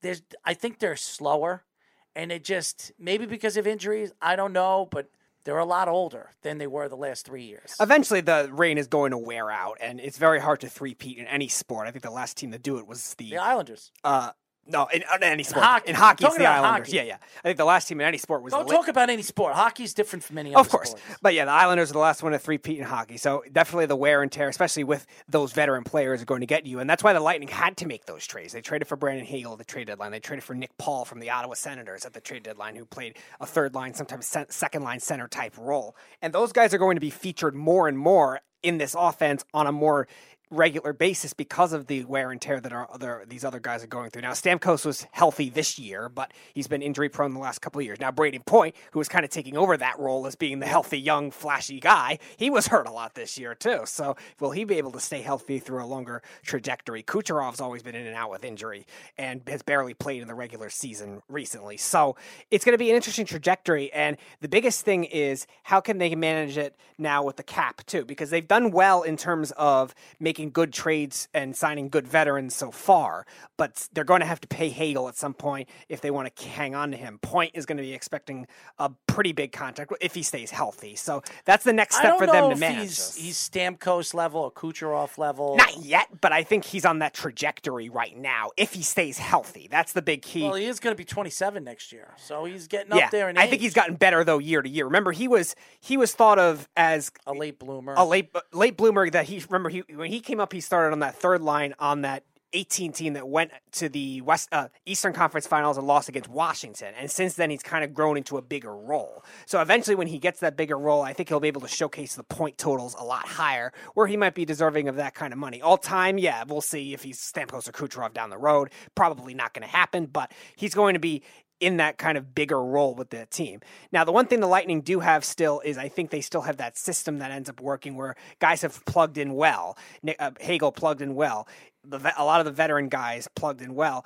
With some of the veteran guys still left that they had from that team. So that's going to be interesting to see how Jon Cooper keeps it going. But the one thing they don't have that they were able to replace him so well with is uh, Stevie Yzerman, who's now in Detroit. So will their new GM be able to make those same kind of moves? and it's not that easy, as No. we've seen. Joe Sakic, uh, what he's done with the Avalanche has been absolutely unbelievable. And where Chris Drury take over for the Rangers. Now we'll see what he can do rebuilding his team because it wasn't his team that was built. No. He took over a team. He brought some players in at the trade deadline. It worked. They brought in uh, Gallant, who had his first year. It could be the furthest they can go now with under Gallant. We'll see how they they they take either two steps back next year or two steps forward next year. So with Gerard Gallant, it sometimes teams you know hit their you know their top you know the top speed the first year and then fall all the way apart. We've seen this before. So. Uh, Barry Trotz was with the Islanders for four years. Uh, the Islanders completely transitioned and completely changed their team as it became one of the best defensive teams in the NHL. Now that Barry Trotz is gone, we'll see what this team is with Lane Lambert, a, a, a younger coach, but uh, he's t- he has you know, obviously Barry Trotz's roots. So Yes. it's just it's different now. It's it's going to be a different year coming up, and I, I do think Tampa Bay will still be an elite uh, team. But remember, this year they started off really, really slow. Yeah. they were a wild card team in the beginning of the year. And still, I think they're being that their vision isn't great too. Would probably help them if they were in the Metro. It would be a lot harder for them because of the Islanders' bounce back potential, because of teams like Carolina and the Rangers still being dominant as they are. And you mentioned fl- the Flyers; they're one of those every other year type teams where they could be good because they're still They got a new of coach, too. Yeah, so, that- so they could be another one with Tortorella if he is able to transform those veteran players again. I want to go back to the Avalanche though for a second. It seemed like they took a lot of what Tampa Bay did though in mm-hmm. order in route in order for them to be able to build similarly. Not in terms of the way they structured their team because they don't have a goalie like Vasilevskiy, but Francouz is a good young goalie and Kuemper played very well in the playoffs and hats off to them for doing that. But mm-hmm. they needed the depth to be able to fill out. And Tampa always had that, but it was very streaky. When 2015, when they played against the Rangers in the in the Eastern Conference Finals, they had their own version of the kid line at the time, which was Palat and Tyler Johnson and Killorn. And the Avalanche really didn't have that kind of thing outside of their top six, and they got it instead with veterans, Nichushkin, Artturi Lehkonen that played really well. And they saw that you need some level of depth in order to do that. And they built up the defense the same way. Josh Manson uh, was a, a guy that was always good in Anaheim for a while, but never was this good. He played really well in the playoffs. And then Devon Toews, they traded for from the Islanders, too. So they really did a great job filling out the rest of the roster with not only veteran guys with a little bit of experience, but they're not like super old either. So they could definitely make it back again the way they've built this team. There's not a lot of like super old guys like the like the Lightning have that you could say, all right, you got to replace this guy in a year. And that's why I think if in the offseason the Lightning have to look at the players that they have and if they can get a significant amount back from a, a veteran player, I'm not telling you to trade Victor Hedman. Okay, No. I'm not. I'm not saying that, but uh, you have Steven Stamkos there who had a very good year. Uh, I know he's their he's their captain. He's their guy. But you can get a significant amount back for Steven Stamkos. He had a great season this year. Yeah, or 100 points. So uh, he was one of the elite players in the league, and being that he's 31, going to be 32 next year, I think I think you have to look at the trade market ne- in the offseason and say, what could we get for Steven Stamkos? You still have Kucherov there, who's going to be 30 years old. He still, if he could stay healthy, he still has two or three more elite years, maybe more than that. Um, I, I just think that they right now, while they they have hot players and players that they can move from and move around, they should definitely look to move one of their star players to get a significant amount a, a back for for young players, which they're lacking over the last couple of years. Now they do have to avoid making the same mistakes that the Blackhawks made after their three cups, and the Penguins have made the last after their back-to-back Stanley Cups, where they're now in cap hell now too, and probably going to lose Evgeny Malkin in the offseason. So so far they're on a better trajectory And than Letang. that. And Letang. Th- There are rumors that they seems like they're going to bring back Letang, but at what price we'll see. Nevertheless, they've they've done well so far in not getting into that kind of trap at the moment. Now there was that whole controversy last year with the way they were able to fake maneuver the cap and all that with not having Kucherov on the roster in the regular season. So maybe they found that loophole and we were talking about how the NHL should probably change that rule. Mm-hmm. But still bringing in Hagel now Didn't work this year. well, yeah, bringing in Hagel now while he's still kind of controllable at the moment, and Nick Paul the same kind of thing too, and also their defense. They gave too. a lot back. They gave a lot away uh, to the Detroit Red Wings for um, for Hagel. Uh, Blackhawks, but I'm sorry, the Blackhawks. Yeah, but nevertheless, like a lot of their young defensemen too aren't getting paid right now, right away either. Where it seemed like they were over uh, other teams like the Blackhawks and the Penguins were overreacting to try to keep that core together. Tampa seems pretty flexible. Where I don't know if they're necessarily going to make that same mistakes. Is it going to work? Probably again, it's going to be hard to tell because the NHL playoffs is never guaranteed. It's the most parity of any playoff, just because anything can happen. But I think so far they're at least on a better trajectory than those two teams were in terms of trying to manage the cap a little better. Where I don't know if they have to rely on those big core veterans and then just try to be able to patch everything together, like the Penguins have definitely been doing the last three years, and the Blackhawks have been doing, where they haven't even made the playoffs since 2017. Uh, before we go, I, I do want to mention something about the Yankees and the Mets because I know a lot of Yankee fans are, uh, you know, back and forth. They had an interesting uh, weekend. They got no hit. I think it was on Saturday. They got no hit on Saturday, then they were no hit for the first like five and a third innings on Sunday. Yep, too. and everybody, no team's ever been no hit back to back years. No. back to back games in, in, in ever in NFL uh, ever ever in Major League history.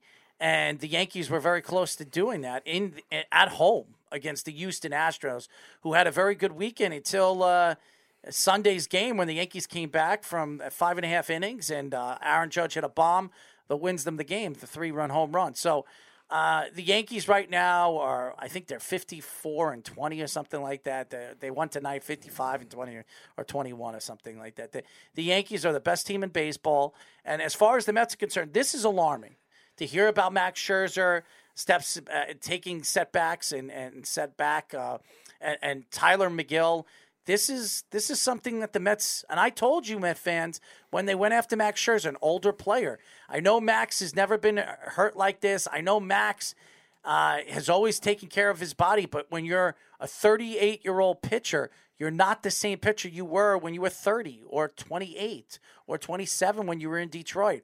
So is this alarming for the Mets? Yes, it is. Max Scherzer not coming back and he's set back. I yes, I, I do believe Max Scherzer will be back and he'll be at 100%, but for how long? And if that if that oh if that oblique gets hurt again, and we've seen this Noah Syndergaard, right? Year after year after year, three years in a row, Noah Syndergaard had the same oblique problem. When you have an injury of this magnitude, when you're using the torque of your hips and, and, and your upper body strength, that is alarming, Speedy. And I don't I don't want to hear from the Met fans that when he comes back, he's going to be 100%. I think you should be excited that Jacob DeGrom's coming back and you haven't heard anything bad about him so far so good with Jacob DeGrom. I still worry just he hasn't pitched in a year if the Mets will be able to manage him right. But this regime so far has been better with the managing injuries in terms of Scherzer. Yeah, his rehab start was supposed to be tonight actually, but now he'll he, he was set back to tomorrow. He has to travel to Double A Binghamton and playing a game at Hartford. So we'll see if the we'll see how much that affects him, and hopefully maybe they uh, work with him well in terms of easing him back with that kind of oblique injury too, because Scherzer's not somebody that has to rely on his velocity, but does throw a hard fastball and definitely throws one of the harder curveballs in the league too. So that's something to keep an eye on for both the minor league and for the Mets end when he does eventually come back in a couple of weeks. We'll see. In terms of Megill, he was just transferred to the 60 day IL, so now they're going to have to really work on those young pitchers to get some uh, depth going. Maybe throw in some openers here and there. We haven't seen Buck Showalter do that yet this year, but it they might have to do it at this point because David Peterson's had some good stretches, but nothing nothing consistent whatsoever, and they haven't gotten anything else from the back end of those fringe hybrids. That's why I was saying on the weekend crunch too. I'm hoping that the Mets maybe get some just some depth guys that could pitch in both bullpen and starting type roles and maybe get some depth just to weather the storm for the time being. Not necessarily the big flashy pitchers like we've heard them go after with Luis Castillo and now Lucas Giolito as well is another thing that's being brought up as well from the White Sox, who hasn't had a great year but still has good stuff. I'd rather the Mets go after more quantity and get the depth because they have the hitting depth. They could afford to maybe trade a bat or two to maybe make the trade work. But the pitching depth is right now what they don't have, especially now if Megill goes to 60 day. That's a big problem. Well, uh, that's it for our show, ladies and gentlemen. Uh, we will be back on Thursday. We have uh, who do we have on? Right now, only one guest known at the moment. Right now, former Raiders wide receiver and kick returner Jacoby Ford will be joining oh, us. Oh, okay. So Jacoby Ford will be joining us on Thursday. Uh, I'm sure we'll get into a lot of different things that are going to happen in the next 24 to 48 hours. So uh, we're definitely going to entertain you guys on Thursday. Thank you to Diyral Briggs for joining us, Dylan Ferguson, Jeff for calling us, uh, Mark Everett Kelly for joining us and telling us a little bit about his his research on Jackie Robinson. It was a great show. I hope everybody enjoyed it. Thank you uh, for listening to us. We'll be back next thir- well next Thursday. We'll be back on Thursday, so stay tuned for that uh, when we come back here on the Sports Loudmouths. Until then, this is Zero Marks and Speedy Petey saying good night. We'll talk to you then. You're, you're, you're listening to the Worldwide Sports Radio Network.